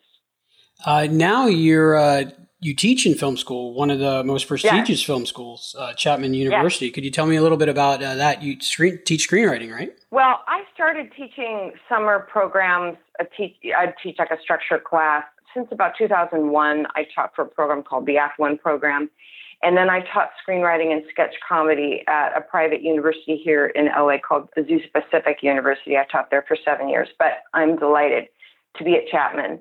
It's like a little mini USC. It's an incredible program, and we have such amazing part-time faculty. I'm I'm new part-time faculty. So far, just in the part-time faculty room, I've met just great giants, agents from CAA who are just happy to teach there. The chairman of of Netflix is very much involved and on the board, and it's really an incredible program. The Duffer Brothers graduated from Chapman a few years ago, and it's it's fantastic. I'm teaching two screenwriting classes. I'm teaching feature one, so it's the first time that the students are working on an entire feature um, in my class. So I'm, I'm teaching that, and I'm really excited. It's, a workshop environment. So for the non majors, so they're in Dodge College, they might be production majors or creative producing, or maybe they're television writing majors. And then I also have my sophomore cohort, they are screenwriting majors. So they have bonded, they're part of a small group, and they are basically they're going to be with each other for the four years. And um, yeah, we're we're I'm working them hard. By the time they finish, they will have the first 30 pages of, the, of a feature, plus they will have a beat sheet, a treatment, and a one-page pitch. Um, these are all things that that they have to put into their portfolio by the end of the semester.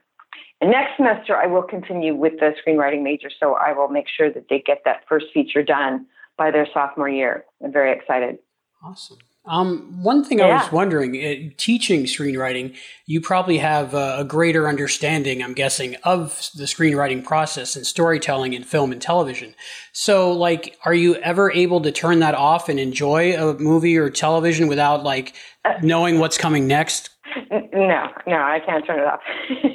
I can't turn it off unless it's so brilliant that I am caught up in the story and I forget that. But it's always like, yep, here comes the midpoint turnaround, or yeah, that's the, you know, now we're in the second act. Or this is always the case. I love, I mean, I mean, I'm a comedian. That's which was which was so great about Quantum Leap is I played straight characters.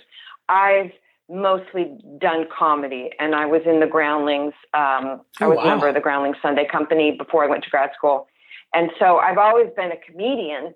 So that was what's so wonderful about Quantum Leap. But I love like crime dramas, and it's like whenever someone is like going to their car and we're spending time watching, it's like somebody's gonna get hit over the head. You just know that because otherwise you would cut it. You would have no reason to follow someone into a parking garage unless something was going to happen. Or I'll see the mechanics of it or even when something's good. Uh, a friend of mine, she's also a writer and a comedian, and we love watching movies together. And we'll stop it, and we're like, "Yep, we're right at the midway point." You know, it's classic story structure is classic story structure because it's classic. I mean, it goes back to all the myths and stories throughout history. I think Joseph Campbell talked a lot about it. But I do enjoy it. But when something is so brilliant that I'm caught up into it, I forget that. That's the only time. It has to be something like I, I felt that way watching Dunkirk and Darkest Hour. I was just so caught up in the story that I forgot. Or Wonder Woman. I forgot Wonder Woman and Black Panther. Those are two movies that I just I forgot about because I, I just was so caught up in the story. And that's that's a lot to say because Mar like the Marvel, you know, the comic book movies, I'm there it's not really my favorite genre. I loved Guardians of the Galaxy, uh, Funny. Wonder Woman, and yeah, yeah, those were great. And I think they transcended just like, oh, it's another comic book movie where you know the superhero's gonna, all right, you know. I have to say, with Avengers, I I did actually fall asleep for about ten minutes, and I woke up and nudged my husband and said, "Did anything happen?" I did Yeah, too. I did too, and um, I'm a big fan of those movies. But it was like one of those fight scenes where there was so many things going on that I was just like numb to it, and I fell asleep. Whatever. Yeah. So, but I, I was awake for the story part of it. So, um, well, good for you. I think fell asleep during part of the story part, but I don't think I feel like I missed anything. so uh, yeah, that's like Groundhog Day. If you fall asleep during that, you don't know it. Then you, yeah, you don't. you know, the interesting thing about Groundhog Day is the writer structured it around the five stages of grief. So each of those days he repeats is actually like what is it? Shock, anger, denial, bargaining, and acceptance. Wow. That's what each one of those sequences is about. Yeah, it's really fascinating. I've never, I never realized that, and I've seen that Yeah. probably a hundred times. It's one of the ones I run uh, I love that. over and over again. Uh, speaking, Bill Murray, you were in Scrooge. You were in that scene where everybody doesn't know the name of the ship that they got to Gilligan's It Island was on. the SS Minnow. Yes. The SS Minnow. No points this round. What, what's it like Yeah. being in a movie where uh, most people that I know watch that every year? It's it's funny because I'm also in uh, planes, trains, and automobiles, so I feel like I'm in two great movie classics. And the fun thing about Scrooge was that his brother both of his brothers were the two the, of the three guys in that party scene. Joe and John his, were his two brothers in the film, and my date was was Joe, and he's he's gone on and done a lot of work. He had a really great role in uh, Mad Men. So it was two of his brothers and the writer Mitch Glazer, and then the women in it. There was Wendy Malick, who was married to Mitch Glazer at the time. It was before she did Just Shoot Me, and a friend of a friend of Lauren Shuler Donner, and then me. So I felt like the odd man out, but I was just treated like one of the boys. It was so fun. It was just so fun. And I remember being in the makeup trailer with Bill Murray, and he is just this comic genius where he's on another planet and he's super tall. And Really? I just like looked at his face, his eyes. He was just like he's think, he's thinking on a different level, just thinking on a different level. He's just one of those kind of like I wouldn't say spectrum, but he's just brilliant beyond like normal people. Hmm.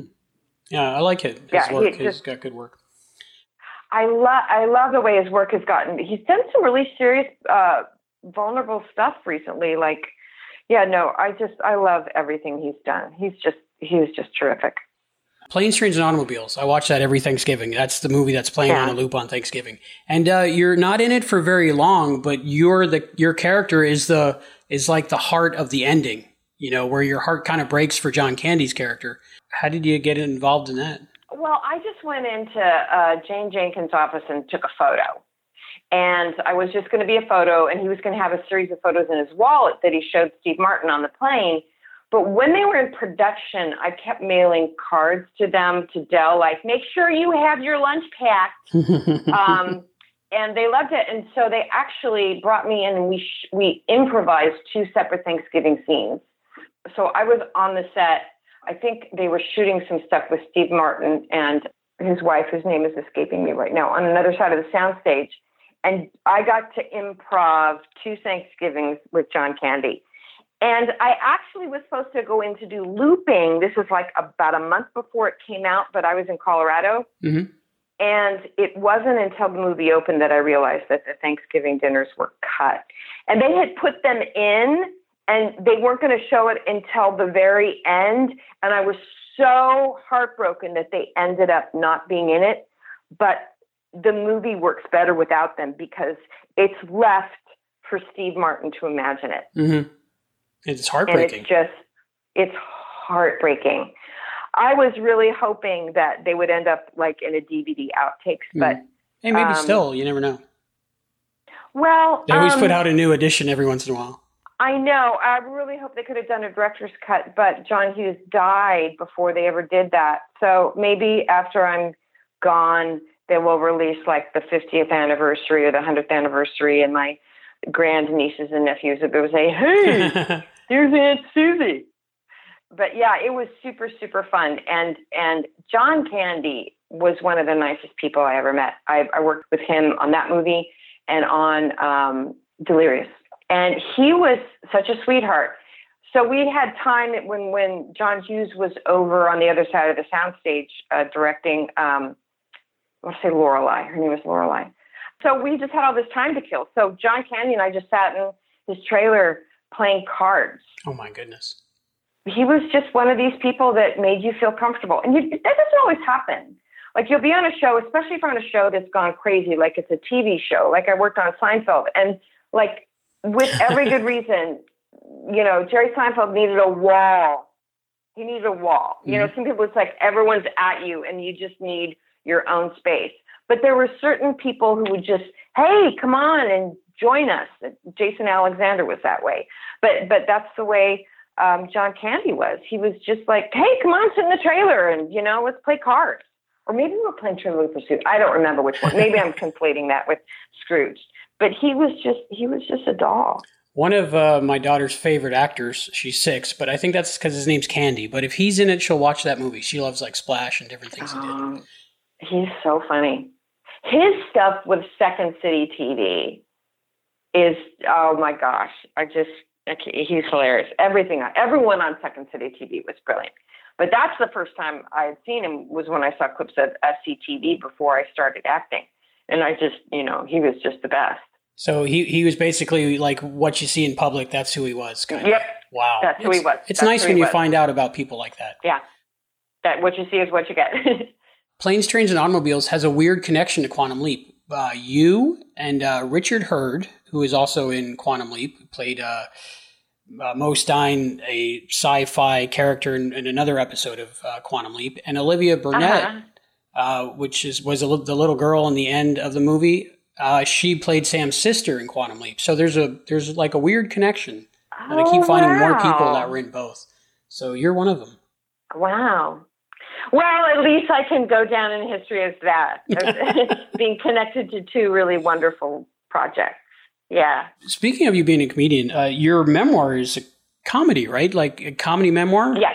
Uh, can you tell me a little bit about that? Yes. Um, well, when I was in New York, I was in a sketch comedy show with uh, Tony Hale and Jeannie Gaffigan, Jim Gaffigan's wife, Oh, and another guy named Todd Wilkerson. And we did a sketch show. We were like finalists. We almost made it to the Aspen Comedy Festival. And I wrote this sketch where this single woman goes in to talk to her pastor like she's gone in for couples counseling, but her partner isn't there. And then she admits that her partner is God, that they're not getting along. And just when the pastor's about to call the, you know, like the white coats to come and get her, God shows up in a toga and they have a domestic argument. and then Jeannie came in in like a tie dye shirt and, and a beard, being Jesus, like, "Hey, peace out." And it was it was one of the sketches that um, made us the finalist for um, Aspen. But a few years later, my whole life fe- fell apart all at once, and I was like, "No, really, God and I need to go to marriage counseling."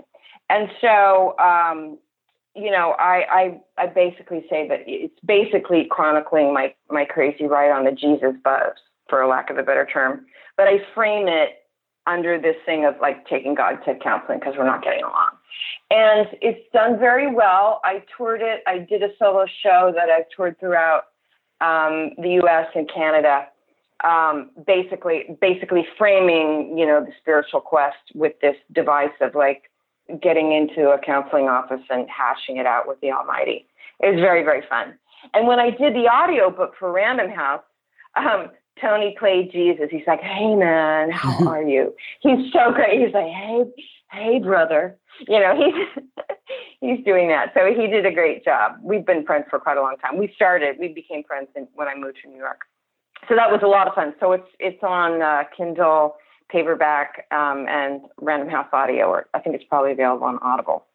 So it was really really fun. Are you gonna write another book? Yes, I'm working on a second book. Um, I got married late, or as I like to say, I skipped my first marriage.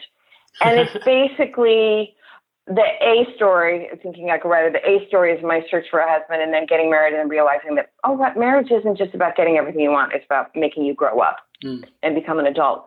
Um, and the B story is going through all the good and bad advice I received about uh, dating and marriage and relationships.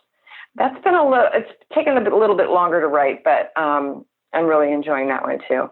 Writing's hard. It's just hard.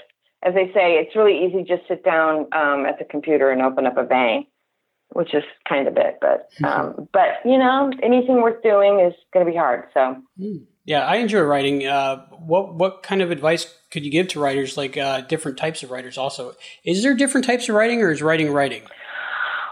well there's probably better to say there's different types of writers Okay. Um, and Tchaikovsky said, I sit down at the piano every day at 9 a.m., and the muses have learned to keep the appointment.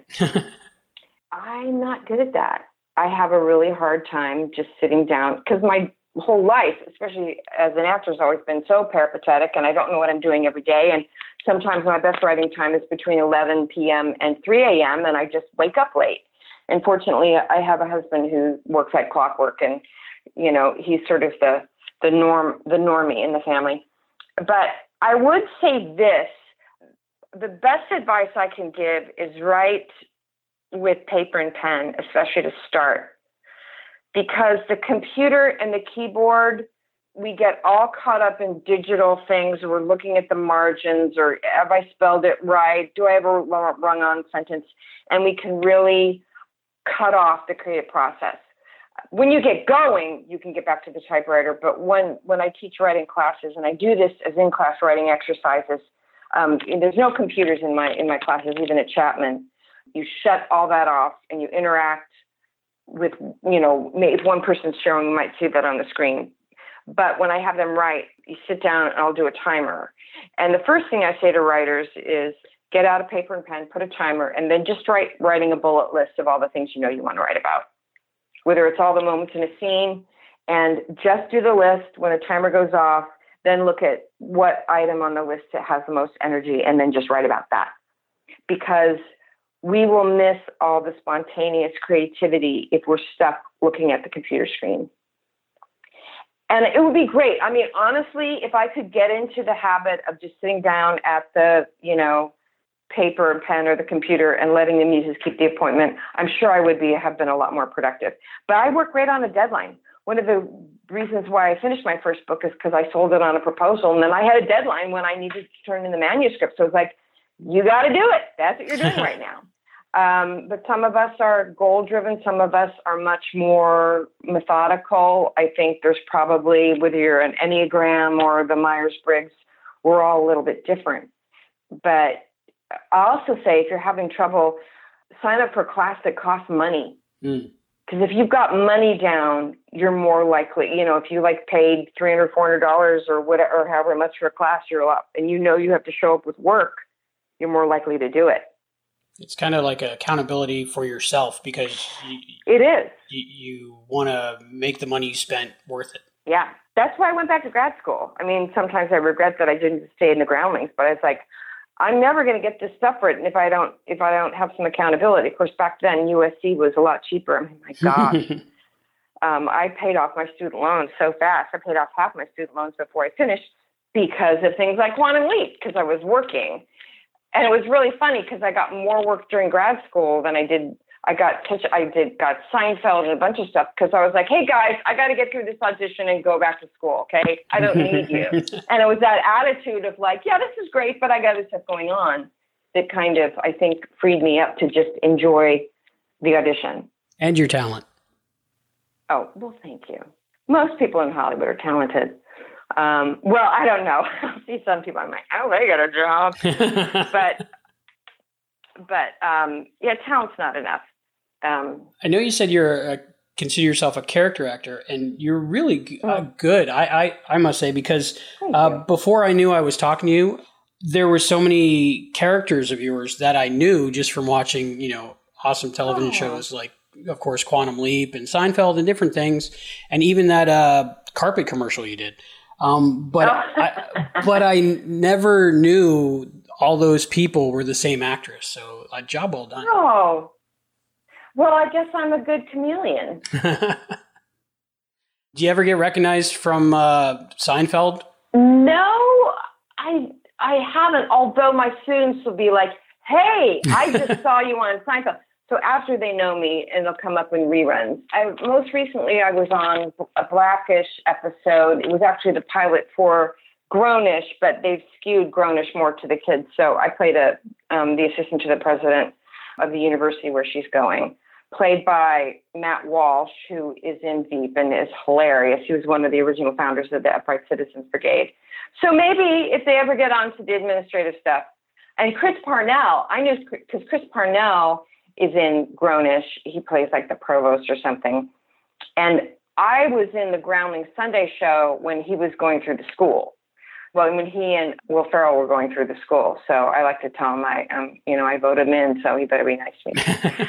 um, but so I was in Blackish, and then I was also in Veep recently. Um, What was that like? Not this season that's being filming. Oh, it was awesome. It was just so so fun. I you know I know I know Tony. I wasn't in a scene with Tony. I was in it with the daughter. It was just a scene with her that ended up in the roll credits, so it wasn't super cool. But everyone on the set is so much fun. And I was in the makeup trailer with Julia, and she didn't remember me from. I wasn't like, "Hi, remember me from like one of the five thousand episodes." She was just, "Oh, hello, welcome, you know, welcome." Tony might have said something to her later, but Her she- baby was a bastard. She's just yeah, yeah. Mama's cute little bastard. See, that I'll get later. It's more after people like a student or whatever is like, hey, wait a minute. But I used, I remember for quite a while, I remember some Sparkletts guy who I didn't know from Adam was like, hey, Marie. So I would get that um, occasionally. Um, maybe occasionally I'll get that. Yeah. Is there? Uh, you've done so much. Is there something that like people might not have uh, caught uh, originally, but you think that if something they should like really check out besides your book, of course? My goodness. Well, definitely the book. There isn't something that comes to my mind right away. Oh, you know, I, you know, I'm really proud of the sketch show that we did at Azusa Pacific University. Um, and if you go onto YouTube and you look for me, Susan Isaacs, I have a playlist. Mm-hmm. Um, it's APU Sketchy, and I'm so proud of my students. I saw Hamilton two months after it came out in New York, only because one of my best, I had gone to do my solo show in New York, and this is like September. And my friend, who is a, a she's a teacher consultant. She found out from her high school teachers who were st- history teachers who had, they had seen Hamilton in, at the Joe Papp Theater off Broadway, and they told her, go down to Richard Rodgers and get tickets now. And so in April, she went, they're like, we're sold out till December. So she bought four tickets. And when I came in to do my solo show, she said, you got to go get tickets. So I saw Hamilton just right before it hit critical mass. And when I came back in January to my sketch class, I said, we're doing for a parody opening, we're doing a parody of the Alexander of Alexander Hamilton, the opening song. And uh, all the theater geeks were like, yeah, and all the hipster cinema guys were like, no way. but they totally pulled it off. Um, and there's so much great stuff on that of just really brilliant, brilliant stuff. I don't know if you remember, um, it was for um, the ASPCA. Sarah McLachlan did a Yes, PSA for yes. kids. Mhm. Hear. Yeah. well, one of my students, the guy who's kind of the lead singer in the Alexander Hamilton opening, um, wrote this. It's called Save a Ginger. And it's about gingers being in danger. And it's like, you can provide medical care. And there's a shot of a ginger like spraying himself with, you know, SPF 100. It is so brilliant. And th- so that's, I would say, to go to find Susan Isaacs on YouTube and look for the playlist Sketchy because there is such absolutely brilliant work. Absolutely brilliant work. I'm so proud of those kids. They've done such a great job. And there's also a parody of, of One Day More called One Ring More, um, where it's basically One Day More from Les Miserables, but it's Wow. uh, Frodo. that's, that's also it's it's out of this world. Daniel Berg, who wrote that, is Uh. like freak genius, hilarious. Uh, I have something to He watch plays, tonight. um, That's awesome. Yeah, there you go. Yeah, love yeah, email me and I'll send you the direct link. Awesome. I will put those in the show notes. Can you uh, do you have any more stories or little uh, anecdotes from the set of Quantum Leap or anything that happened to you because you were on Quantum Leap that you could share with the fans of Quantum Leap? Well, one thing I will say about Quantum Leap is they always had an end of season party, and we all went bowling in uh, the West Valley, and even the guy from Last Gunfighter was there, and that was probably the last time I saw that the the guy who played the the villain because he passed not long after that. But one of my favorite moments was bowling with Scott Bakula and um, and Joe Napolitano and um, putting on those stupid shoes. I have a great great memory of that. And there, there are some shows that don't have that kind of camaraderie, but Quantum Leap had that, and they made you feel like a family. Awesome. That's the first time I heard that. I didn't know uh, about the bowling. Yeah. Bowling with Scott Yeah. Bakula. You just made a lot of people Yeah. jealous. Oh, I do have a Polaroid. So I think the the makeup artist took a Polaroid and she she took an extra one and I've got Mr. Cutie Bombalooty of Scott Bakula behind me and that sat on my refrigerator for many years and people would come in and like, Oh my gosh, is that Scott Bakula? I'm like, Yes it is. That's awesome. Yes. That's awesome. Well, thank you so much. You're very welcome.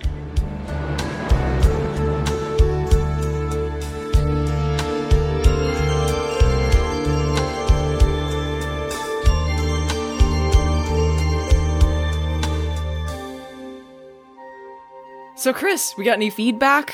Yeah, um, as a matter of fact, we actually got a note on Facebook in reaction to our episode about a hunting we will go.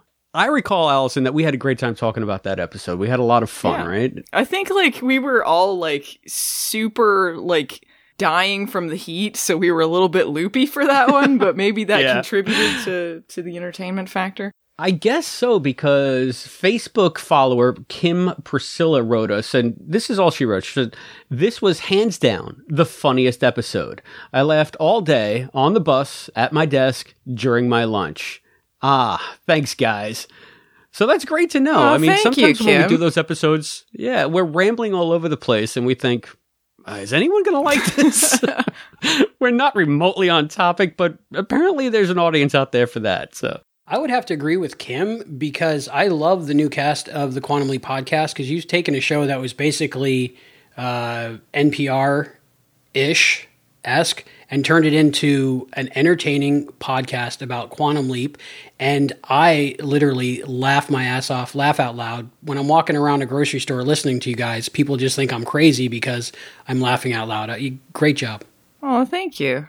Thank you, Albie. Thank you so much. And you say it was sort of NPR esque, but when you started the Quantum Leap podcast, you were modeling it heavily after the Mission Log podcast, the Star Trek podcast. That and the Serenity Firefly podcast, uh, The Signal. Those were my two influences.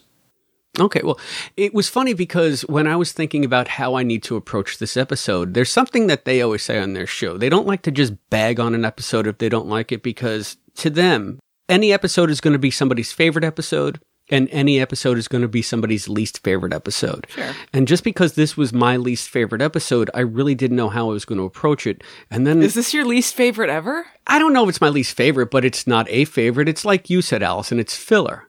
But mm-hmm. I, I, I don't know that we, I don't know that we turned people off with how much we made fun of Piano Man because I think we were having fun. But I'm sure at least one or two people were insulted, and I didn't want to take that chance. And then I thought, we have someone who was actually in professional wrestling that was actually the person who also happened to start the Quantum Leap podcast. I can't believe it took me like a couple of weeks to realize, shit, Albie should come back on the show, huh? So I hadn't thought of it. I was just uh, looking forward to listening to the, your guys' episode on it. yeah, well, I'm, I, you know, once I, I sort of made that connection in my feeble brain, I said we can't do it any other way because I have to imagine that this is one of your favorite episodes. It is one of my favorite episodes just because wrestling. Right. And seeing Scott in that world and them getting it really close and uh, it's it's just fun for me. And I'm not going to lie, watching Deborah Wakeham in that outfit from the Americanization of Machiko with the ice cube and you know I enjoy it. I, I'm I'm a man, so I enjoy it. Well, I just want to thank you for uh, bringing that perspective to For the being a friend? For being a friend, yes. Travel down the road and back again, walking ten miles in the dark. Luckily, not wearing pearls. and talking about traveling down the road and back again, since we have you back, would you please do the honors and tell people how they can submit their own feedback to the Quantum Leap podcast? There are many ways you can leave feedback. You can go to quantumleappodcast.com and leave feedback there. You can send us email at quantumleappodcast at gmail.com. You can leave us a voicemail. Don't worry, no one will pick up. It's a computer at 707 847 6682. And uh, please, we want to hear your voice and we want to know what you think. And of course, we're on the Instagrams, the Twitters, the uh, Grinders, the uh, what else? We're on everything now. Uh, so just uh, reach out any way you can. And uh, oh, Facebook, facebook.com slash Quantum Leap Podcast. There's a whole huge community, over 2,000 people that are uh, just like you, fans of Quantum Leap and love talking about it. And uh, it's a great place to uh, talk to other fans and let us know what you think. And that's the best part of the show is uh, just the community. I love the feedback. Yeah, I agree. And if uh, anyone in that community wants to take one step further in supporting the show, you can always find us on Patreon. That's patreon.com slash quantum leap podcast. So Please do. Uh, there's a lot of cool things planned if we reach our goals. So uh, if you like uh, if you like Allison, Chris, and Matt doing what they do, I can't wait to hear them doing what they do with other things uh, for those uh, patrons that want to contribute. So I'm really looking forward to when that gets built up. And always remember that your response may be used on an upcoming episode of the Quantum Leap podcast. So, where does that leave us, guys? What's next? Uh, Chris's favorite episode, I believe. Ah, you let the cat out of the bag. Allison, you've been asking, what's my favorite episode? I'm sure you narrowed it down to the last two of this season. I didn't actually. Well, I said it was season three. I said it was late Oh, season three. I didn't hear- okay. Oh, okay. well, if we're gonna be if we're gonna be letting cats out of the bag, your favorite episode comes just before my favorite episode. well, there you go. Ding ding, back to back. And that episode is Nuclear Family.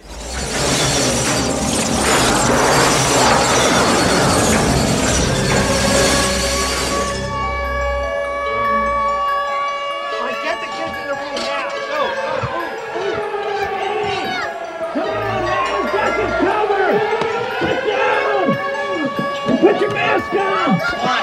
The Ruskies just robbed a bomb on New York City. What? It's World War Three. Get down.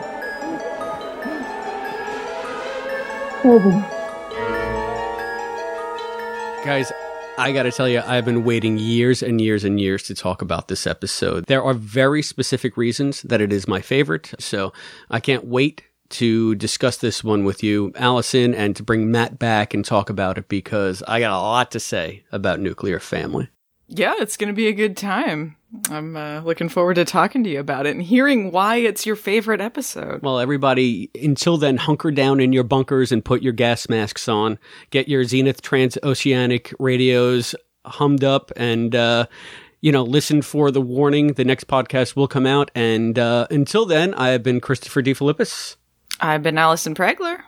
I'm Albie, and I'm fit as a fiddle. And we'll see you next time, everyone. And Albie Burdge back on the Quantum Leap podcast. Oh my God, what a coup. Boo! Thank you for joining us for this episode of the Quantum Leap Podcast, hosted by Allison, Matt, and Chris, with voice talent and contributions from Zoe Dean and Hayden McQueenie. Visit us at quantumleappodcast.com. To support the show, please go to patreon.com slash quantum leap podcast. The Quantum Leap Podcast is edited by Albie, Allison, and Christopher DeFilippis. The production assistant is Jesse Newman. The executive producer of the Quantum Leap podcast is Albert Burdge. Juan Muro, Christopher DeFilippis, and Hayden McQueenie are the co executive producers.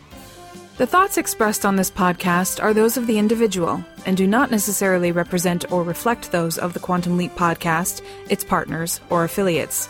The Quantum Leap universe and all it contains is the property of Belisarius Productions and Universal Television. The Quantum Leap podcast is not affiliated with Belisarius Productions or Universal Television, and no copyright infringement is intended. Please visit barrenspace.com for this and other amazing content. The Quantum Leap podcast is a Barren Space production.